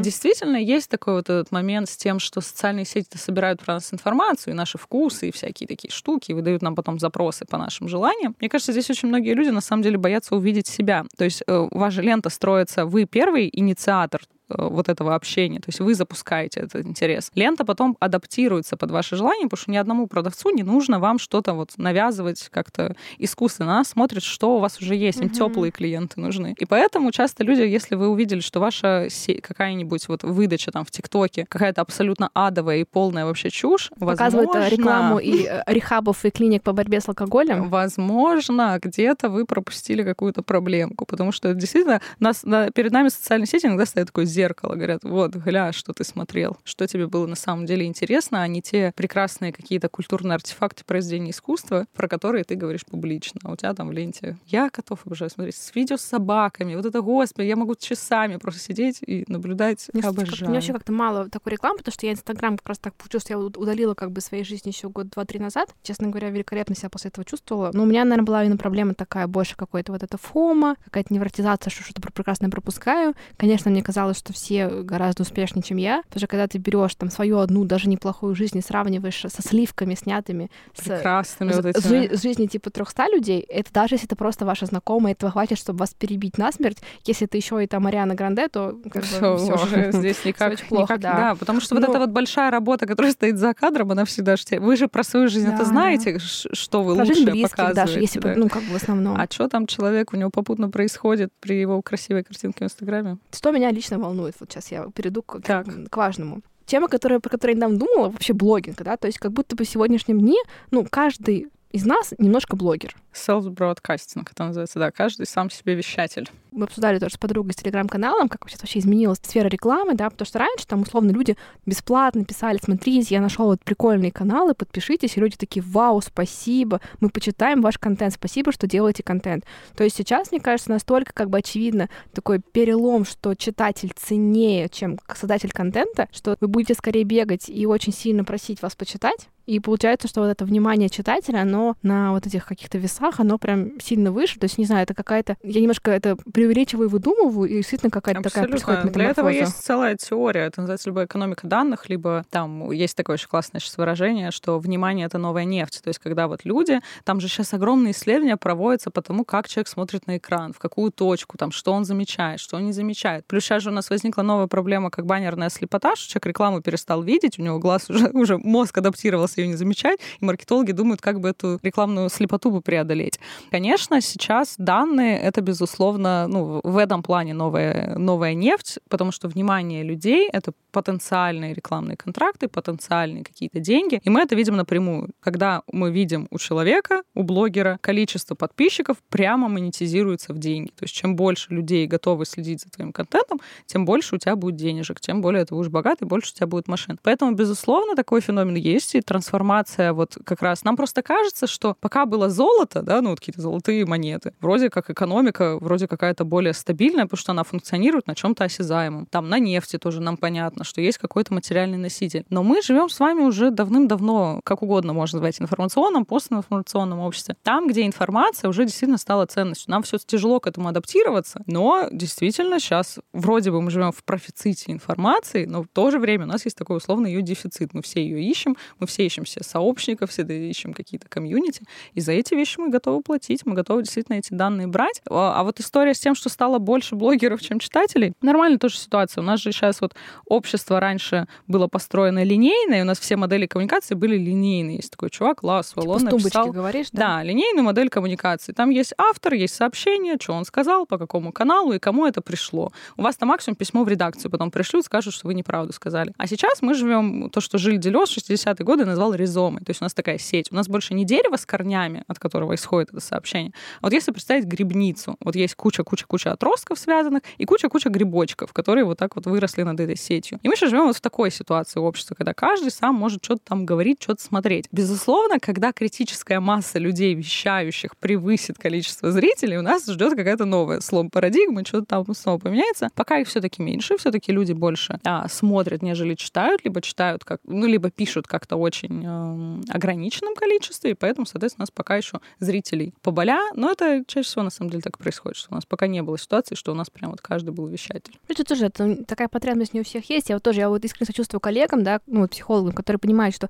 как будто надо что-то писать, надо. но тебе это вообще нафиг не абсолютно не интересно по твоей структуре личности, потому что даже когда ты хочешь писать, это такое часто изнурительное нечто. Заставлять себя, да. А если тебе еще это нафиг не сдалось, это, мне кажется, прям вот как жить не по ценности. Я думаю, что вообще я сейчас абсолютно, вот тут я буду на позициях бытового человека, у меня абсолютно нет никаких цифр, но я думаю, что реально, если посмотреть людей, которые готовы прям вот превращать контент в профессию, их будет на самом деле не так много. 5-10%, мне Их кажется, будет прям случае, особо да. вообще в цифрах точно не скажу, но даже вот мы, например, да, у нас есть аккаунты там у кого-то личные, и плюс мы ведем там социальные сетки наши правополушария, и это же, это же работа, то есть мы приходим, мы там деньги получаем за то, что мы тексты пишем по определенному графику. И, конечно, если бы там не было каких-то больше дисциплинарных каких-то инструментов, мы вряд ли так, типа, ну, давайте все не будем чего выпускать. Но как бы есть контент-планы, мы в нем, это конкретная работа издательства, то есть я работала журналистом в редакции, и вот также мы теперь работаем, собственно, только у нас вот электронные издательства. Ничем абсолютно не, не отличается по принципу. Романтические отношения О, и соцсети. Тут любовь. как бы сразу раскрывается, мне кажется, несколько веточек. Да? Начнем, наверное, с... Ну, тему сталкеринга что-то даже не хочется, пускай она останется криповая за Пусть, Да, просто смотрим. Ну, потому что ну, есть возможность посмотреть, не надо уже под окном стоять. Нет, Можно типа, просто если просто смотрите, это нормально. Если как бы вы подкладываете голову мертвой собаки под дверь, уже э, лучше не так стоит. не надо. Вот лучше, это, лучше да. не надо, как-то да. вот поберегите. А, и тут, наверное, вот я читала, да, есть какое-то такое, какое-то понятие микроизмены, угу. которое ну, вообще что там, переписка да. какая-нибудь. Ну, даже, наверное, да, я даже начала, наверное, так более широко. Как тебе вообще, как, как тебе кажется, может, какая-то информация, насколько э, стали менее устойчивыми отношения, более хрупкими с появлением социальных сетей по широкому ряду причин? Здесь есть как бы несколько таких вообще, тоже опять, у нас всегда, я как человек культуролога-философ, у нас типа куча школ, куча позиций. И вообще изначально есть такой философ Жан Бодриар, многим известен там, потому что он в «Матрице», его книжка появляется, при этом он всегда так орал, он все время, вы неправильно поняли мою книгу. И у него вот есть вот эта история с симулякрами симуляций, и многие люди, они говорят о том, что вот отношения заменились симулякром отношений, то есть некоторые симуляции, то есть вот онлайн-отношения, это такой ну, как бы... Психолог могу отнош... сказать, что это, мне кажется, херня Отношения не неполные, то есть, ну, какая-то вот, типа, это недоотношения, которые были заменены каким-то симулякром. Мне кажется, что эта позиция, ну, какая-то странная, потому что любое взаимодействие, нам пора уже отказаться от той, как бы, системы координат, когда у нас человек вот цельный, и он всегда действует в, в разных условиях одинаково. Нет, у нас есть сейчас вот такая теория популярная, где мы все акторы. То есть вот мы можем быть одним актором там, другим актором. То есть, ну, теория социальных ролей просто на новом э, витке своего развития. И, соответственно, здесь с точки зрения именно вот такой устойчивости семей и вообще какой-то большой демографии практически невозможно посчитать само влияние именно вот отдельно социальных сетей. То, что у нас люди стали реже вступать в отношения устойчивые какие-то, долгие, реже вступать в брак, и возраст вступления в брак движется все больше и больше туда, к 30 и за 30, такая тенденция, безусловно, есть. То есть люди стали просто меньше образовывать браки. Потому что, видишь, как бы здесь э, есть такая большая проблема. Как культурологу посчитать, да, чаще люди стали вступать в отношения, реже, рушатся одни или не рушатся, мы чаще всего по институтам смотрим. Если они до брака дошли, то мы их зафиксировать можем, то мы уже посчитать uh-huh. можем, что типа вот, все, поженились. А какие-то личностные вот, ну, моменты, это часто бывает очень тяжело посчитать. С точки зрения того, что человек может как бы заменять построение реальных отношений какими-то мелкими, то есть, ну, вот он, опять же, как вот прореагировали какую-то эмоцию в комментариях и реально не пошли ничего делать. То, что человек может какие-то свои культурные практики жизненные а, заменять онлайном, это везде так работает. Ну, если у нас где-то работает, то у нас не может так, что человек вот какую-то систему избегает. С точки зрения именно, что внутри отношений он начинает там с кем-то переписываться, я думаю, просто еще норма так, труд... так э, сильно не выстроена. То есть если у нас тысячелетняя культура выстраивала норму на то, что в постель голым ложиться нельзя к другому человеку, то, конечно, она сильнее сдерживает, чем когда норма неустойчивая, там, а можно писать, а можно фотки свои голые скидывать. Пока еще как-то вроде не скомпенсировано. То есть форма пока, норма только формируется, а пока она мягкая, мягкое, людям кажется, что это не так важно. Тем более мы же опосредованы. Мы же не напрямую человеку пришли, показали все свое богатство. Мы ему фотографию прислали. Вроде бы как бы сильно в его личное пространство не вторглись. Вроде же среда между нами. Может, вообще в другом городе человек живет, никогда с ним не встретится. Поэтому вот эта опосредованность и какое-то отсутствие жесткой нормы, я думаю, что они вот как бы поэтому больше есть допущений такого поведения, нежели человеку прям пойти вот изменить уже ну, физически. Просто у меня, у меня была какая-то такая тоже, ну, для моей личной мысли, да, что как будто вот эта вот идея, вот возвращаясь к этой деревне, да, то есть раньше там, ну, вот, не знаю, есть там в деревне там шесть человек твоего возраста, из них три твои братья, а дальше тут как-то по принципу, ну, наименьшего там отношения. А я еще помню, у нас там женщина, которая лечит. Да, да, она еще конкурирует. И еще и сифилис по всей деревне распускает, поэтому довольно трудно. И вот, значит, ты перехватываешь свою Васютку, да, и в целом ты, скорее всего, с этим относительно окей. Это вот первый поинт. Во-первых, у тебя нет этой иллюзии, что какой-то есть очень большой выбор, и ты там можешь найти какую-то самую идеальную вишенку, и вроде как надо тогда как бы не размениваться. А стерпится, слюбится. И второй момент, да, что, ну, как будто ты меньше сравниваешь, потому что все таки сравнение — вещь довольно болезненная, и, ну, так или иначе мы познаем реальность через сравнение. Я думаю, что как бы это... Сто процентов. Там критерий нужен был, чтобы, да. да, чтобы нам понять, Да, что, и то есть одно дело там послушать там двух подруг иногда, что там у них там что-то какое-то замечательное делали их партнеры, любой сфере, а, чего вам, вам там не хватило, ну, это какой-то уровень там стресса, но с этим, наверное, как-то можно более-менее окей, да. Но если, например, на тебя этот контент изливается из социальных сетей без всякого... Пары, да. Вот эти вот. Ну, сейчас, да, конечно, же, мы показываем же стало, лучше. Потому что все-таки, мне кажется, какую-то эпоху размечания этого мы таки прошли, это всякая новая монетизируемая история про расскажу, как у меня все плохо. Ну да, Более там, спасибо Джигану за то, что открыл для нас мир вот этих вот... Без бровей. без бровей, без каких-либо вообще Не знаю, мне кажется, это, честно говоря, история Джигана с его женой, мне кажется, даже до всего это, это... уже это настолько непривлекательно выглядит в моей картине мира, потому что, не знаю... Это, наверное, да, все празднуют. Все-таки хочется какой-то, ну, извините, мой снобизм, но хочется какой-то глубины, чтобы объект вызывал мою зависть, все-таки он должен содержать, ну, больше четырех извилин на двоих. Всех, да простит меня Бог. Всех разные. Критерии. Водные. Да, да, да. Данные.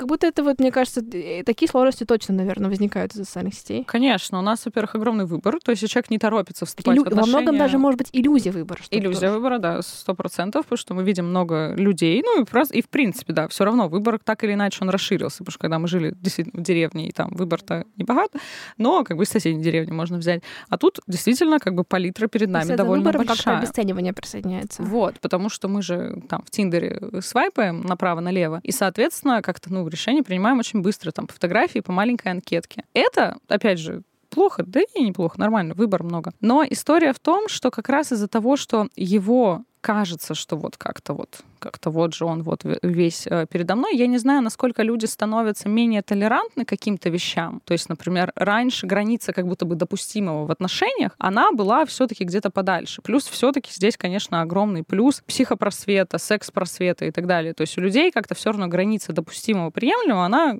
движется. И это нормально, у нас уровень жизни растет. Я подумала, что нужно подкаст назвать «Секс без просвета», но такой, наверное, уже есть. «Секс без просвета». История как раз вот в этом, типа, в движении какой-то вот этой нормы, о том, что отношения, безусловно, трансформируются. То есть у нас не может быть так, что какие-то такие экзистенциальные категории, как смерть, вот то, что я рассказывала, или там как общение, коммуникация поменялись, а любовь такая угу. в стороне стоит. Экономика поменялась, и, да, поменялась, и такая да. же, как вот в романтизме с прекрасной дамой. Нет, все сферы, они более-менее как-то в культуре, они как-то все так дружненько, там какие-то по... а медленнее, как, например, институт семьи, потому что институт довольно традиционный, ну, он такой консервативный, он сдерживает какие-то угу. изменения, а какие-то быстрее меняются. И, соответственно, все, все поменялось, действительно. И вот это, кстати, тоже очень важная штука, что до сих пор же огромное количество людей не признают, что что-то поменялось. Как бы до сих пор, например, старшее некоторое поколение, у меня классный был кейс, когда у нас такой дедушка на кафедре есть, уже на бывшей моей кафедре, который мне говорил, зачем изучать социальные сети, это все пшик, там, типа, ненадолго, и вообще, что такое? Я говорю, действительно, что это, что это мы вообще, ничего же не поменялось, у нас же мир ровно так же устроен, просто вот с телефонами теперь все в руках просыпаются, и потом телефон вообще продолжением руки уже практически стал, mm-hmm. и функции свои поменял. Мы, хотя у нас даже забавно в языке отражено, что у нас же мы до сих пор телефон называем, ну, чаще всего там, ну, смартфон, может, кто-то, mm-hmm. и так далее, хотя мы же по нему уже вообще не звоним. По-моему, на каком-то языке хэнди, если не ошибаюсь, по-моему, на немецком. Вот, история в том, что в русском языке закрепила слово телефон, хотя кто сейчас использует телефон как телефон? Ну, то есть у него функционал расширился, и мы уже как-то ну, привыкли к тому, что он с нами сосуществует, наш собеседник, друг и вообще вещь, с которой мы проводим огромное mm-hmm. количество времени, то, что она никак не повлияла, ну, это уже наивно говорить об этом. Такое еще у меня было второе какое-то замечание про отношения, да, что как будто, наверное, немножко тяжелее стало расставаться, Потому что человек присутствует, потому что вы, вы в деревне. Вы в деревне. Да. То есть Хотя ты вот... из этой деревни не переедешь. Ты вот живешь со своим бывшим вот на соседней улице. Просто мне повезло, мой какой-то первый значимый бывший просто растворился. Сейчас вообще никто не знает, где, где он и что с ним. Да, я такая, спасибо тебе. Ой, я, я даже не могу. Мы бывш... бывшему Динары передаем привет, да. если ты нас вдруг слушаешь. Боюсь, Надеемся, что, что у тебя все хорошо. Надеюсь, даже не да. Надеюсь, что у тебя все хорошо, со здоровьем и со всем. Знаешь, это так классно, потому что ему не напишешь, когда тебе грустно. И нельзя расстроиться, что у него все очень хорошо. Нельзя, ну, как бы еще сильнее расстроиться, все очень плохо, потому что это как бы тоже, ну, странный так, момент, так да. Так что вот. У нас же вообще стал э, прикольно, есть такая штука, которую, я думаю, многие на себе замечали, что мы э, жизнь человека-то фиксируем по его присутствии в коммуникации. То есть мы же, когда смотрим, что у нас какой-то человек давно не появлялся в социальных сетях, у нас начинается какая-то тревога, типа, брат, ты чего, как-то mm-hmm. давненько тебя не было. То есть у нас категория жизни и смерти тоже все трансформируются. И отношения тем более. Мне кажется, что как раз вот это, что ты не можешь как бы выйти из них до конца, то, что вас всегда ты там присутствуешь, и я не знаю, насколько советуют психологи там отписаться, как-то это все постараться изолировать. Но психологи не равно... советуют. Не советуют. А что нам? У нас работа такая. А, точно, вы же там, вы же там это самое. Ты попробуй сам, посоветуй, на тебя сам, сразу напишут жалобу. Сам, сам до всего дойди. Комитет. И, и история в том, что как раз вот эти вот какие-то постоянное присутствие в пространстве коммуникации, даже человек, если его вот не замечает что-то, вот прям человек сидит, его сторис смотрит, но все равно вот это вот какое-то око, какой-то вот этот вот человек, он все время немножечко присутствует, и от этого, конечно, нам уже сегодня, к сожалению или к счастью, никуда не деться.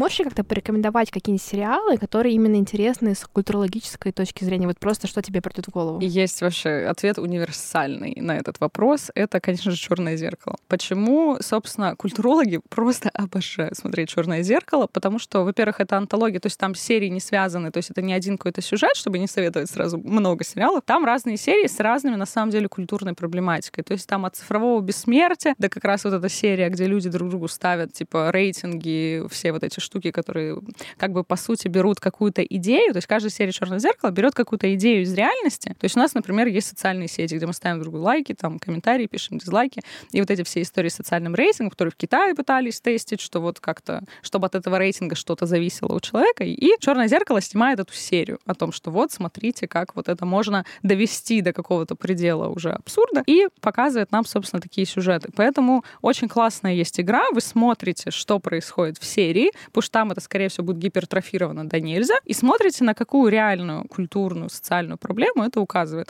Это очень прикольное такое развлечение. Я, как человек, который еще занимается вот именно там трансформациями современной культуры, всякими такими вещами, конечно же, «Любовь, смерти роботы». Обожаю, господи, mm-hmm. третий сезон вышел, вообще люблю, не могу. Опять же, тоже разные режиссеры, разные истории, потому что как-то, когда одна длинная история, все равно там уже меньше проблематика, потому что там уже сюжетом следишь, а тут как бы каждая проблема, каждой серии, поэтому всякое вот такое очень интересно. Слушай, а ты знаешь сериал «Сообщество комьюнити»? Знаю, но не смотрела. Ну, он такой больше, как именно он построен на метаконструкциях в целом. Я просто очень люблю. Он почему-то вообще в России особо неизвестен. Да, как-то так. Но прям там, помню, тоже была какая-то серия такая хорошая про рейтинговые системы внутри социальных сетей. Я не знаю, кто там из них был первым, конечно. По-моему, сообщество одинаковый создатель с Риком и Морти, угу, что да, хорошая заявочка. Вообще. Вот Рик и Морти, то есть, в принципе, ну, именно культурология, чем я люблю вообще свою науку. Куда ни плюнь, везде культурология. Она действительно, она смотрит все. То есть у нас базовое определение культуры — это система над биологических программ mm-hmm. человека. То есть все, что человек делает, mm-hmm то, ну, что он делает, это не по природной необходимости, там, не продиктованной инстинктами. У инстинктов человека нету, извините, сейчас вернемся. То, что человек делает не по природной необходимости, то, что там рефлексом не, не определено, то все он, в принципе, человек, вот все, все из этого выстраивает культуру. И на это очень прикольно смотреть. То есть вот люди ходят в ресторан, бредовое же занятие абсолютно. Ну, поешь ты дома. Ну, то есть Нет, зачем? Это, это, это потрясающе. А это целое же огромное... Это Конечно. же вот... И когда люди говорят, например, типа, вот ты... Я когда говорю, там, типа, занимаюсь изучением ритуала там на современном этапе, все говорят, что же за ритуалы? Какие ритуалы? Ритуалы — это вот с палкой-копалкой. Ты в пещере стоишь, Нет, ритуал — это Яндекс Еда с палочками. Вот. С палочками. С палочками. И история как раз в том, что наоборот, типа человек, чем дальше в лес, тем больше он этих ритуалов создает. Они часто с точки зрения там цели средств абсолютно бессмысленная какая-то история. Но зачем-то делает вот культура. Вот все смотришь, все, все, все изучаешь, можешь искусством заниматься, можешь там какие-то сериальчики смотреть, говорить, что ты их исследуешь, хорошо время проводить. Что ты думаешь про Славу КПСС? Скажу, что я как-то много о нем думаю. История, как я, видишь, как бы я за ним следила ровно на отрывке одного его батла с Оксимироном. То есть uh-huh. это единственный момент моего соприкосновения вообще с ним как с феноменом. Потому что это с точки зрения культурологии действительно было интересно, потому что Оксимирон такой типичный модерновый герой, который использует вот эти вот все... Рыцари, драконы. Тысячелетий герой. Господи, ну это же структурализм. Ну ты же человек образованный. То есть, ну ты же знаешь, что было после. То есть это можно было простить человеку, который вот как бы там закончился, то есть ну вот после модернизма пошел постмодернизм. Слава КПСС, безусловно, постмодерновый классический герой, что он берет отсылки, цитаты, все не на серьезных щах, все это типа сделано случайно, тяп-ляп из разных каких-то конструктов. И как раз, мне кажется, исход этого батла показал, что постмодерн давно модерн уже победил. Но история за Славой КПСС мне очень интересно, как сейчас будет развиваться, потому что он как раз постмодерновый герой, а сейчас уже у нас приходит тот самый там пресловутый метамодерн, в котором все борются и так далее, в котором толерантность, в котором прозрачность, в котором открытость, в котором терпимость, в котором вот какие-то такие ценности очень а, гуманистические. Он же больше в открытую смеется там про деньги, про потребление, про всякие такие штуки. Он над этим смеется. При этом я так понимаю, что сложно там уже провести как будто бы грань между образом и человеком, то есть мы это не сможем делать. Смотря есть мы, сколько бы, часов с, с, с ним проводить. Со Славой Ой, вы, вы просмотрели, да, просто вот. у меня есть. Я пока как бы не могу вот как-то это... Ну, ну, то есть я вижу да, этот да. образ, и угу. я вот вижу, как это все собрано из каких-то конструктов, потому что парень, безусловно, не глупый, и он понимает, как бы, на, на каких э, это все структурных элементах держится. Поэтому вот как-то как какое-то такое вот у меня впечатление угу. сложилось. Спасибо тебе большое. Ну, честно, мне было вообще очень интересно. Вообще супер, а это то, ради чего я это в первую очередь делаю. Надеюсь, что кто-то с нами эту радость разделит. Ребята, культурологию изучаем, столько вообще нового про мир узнаете, очень интересно. С вами была Динара. С вами была Даша, естественно, культуролог, лектор про полушарие интроверта по философии культурологии. Обязательно подписывайтесь на наши соцсетки, не мои личные, а на соцсетки про полушарие интроверта. Меня там чаще можно увидеть. Почитайте про наш проект, про то, какая у нас классная образовательная подписка есть, про то вообще, сколько мы всего делаем. Мы действительно верим, что образование — это такая очень важная вещь, которая помогает делать нам мир чуточку лучше, поэтому присоединяйтесь к нашей большой семье и команде, и мы будем радовать вас новым контентиком. Образование спасет мир. Сто процентов. Хорошего вам дня. Не забудьте полить цветы и подписаться на наш телеграм-канал, где обязательно появляются все ссылки, которые упоминались во время подкаста, все книги, интервью, фамилии, все, что вам нужно, сможете обнаружить именно там. Слушайте нас на Apple Podcast, Яндекс Музыки, Castbox, ВК и везде, где сможете найти. Оставляйте нам отзывы, ставьте звезд, это помогает нам продвигаться. Спасибо вам за это большое. Также всегда можно записаться ко мне на индивидуальные консультации. Хорошего вам дня!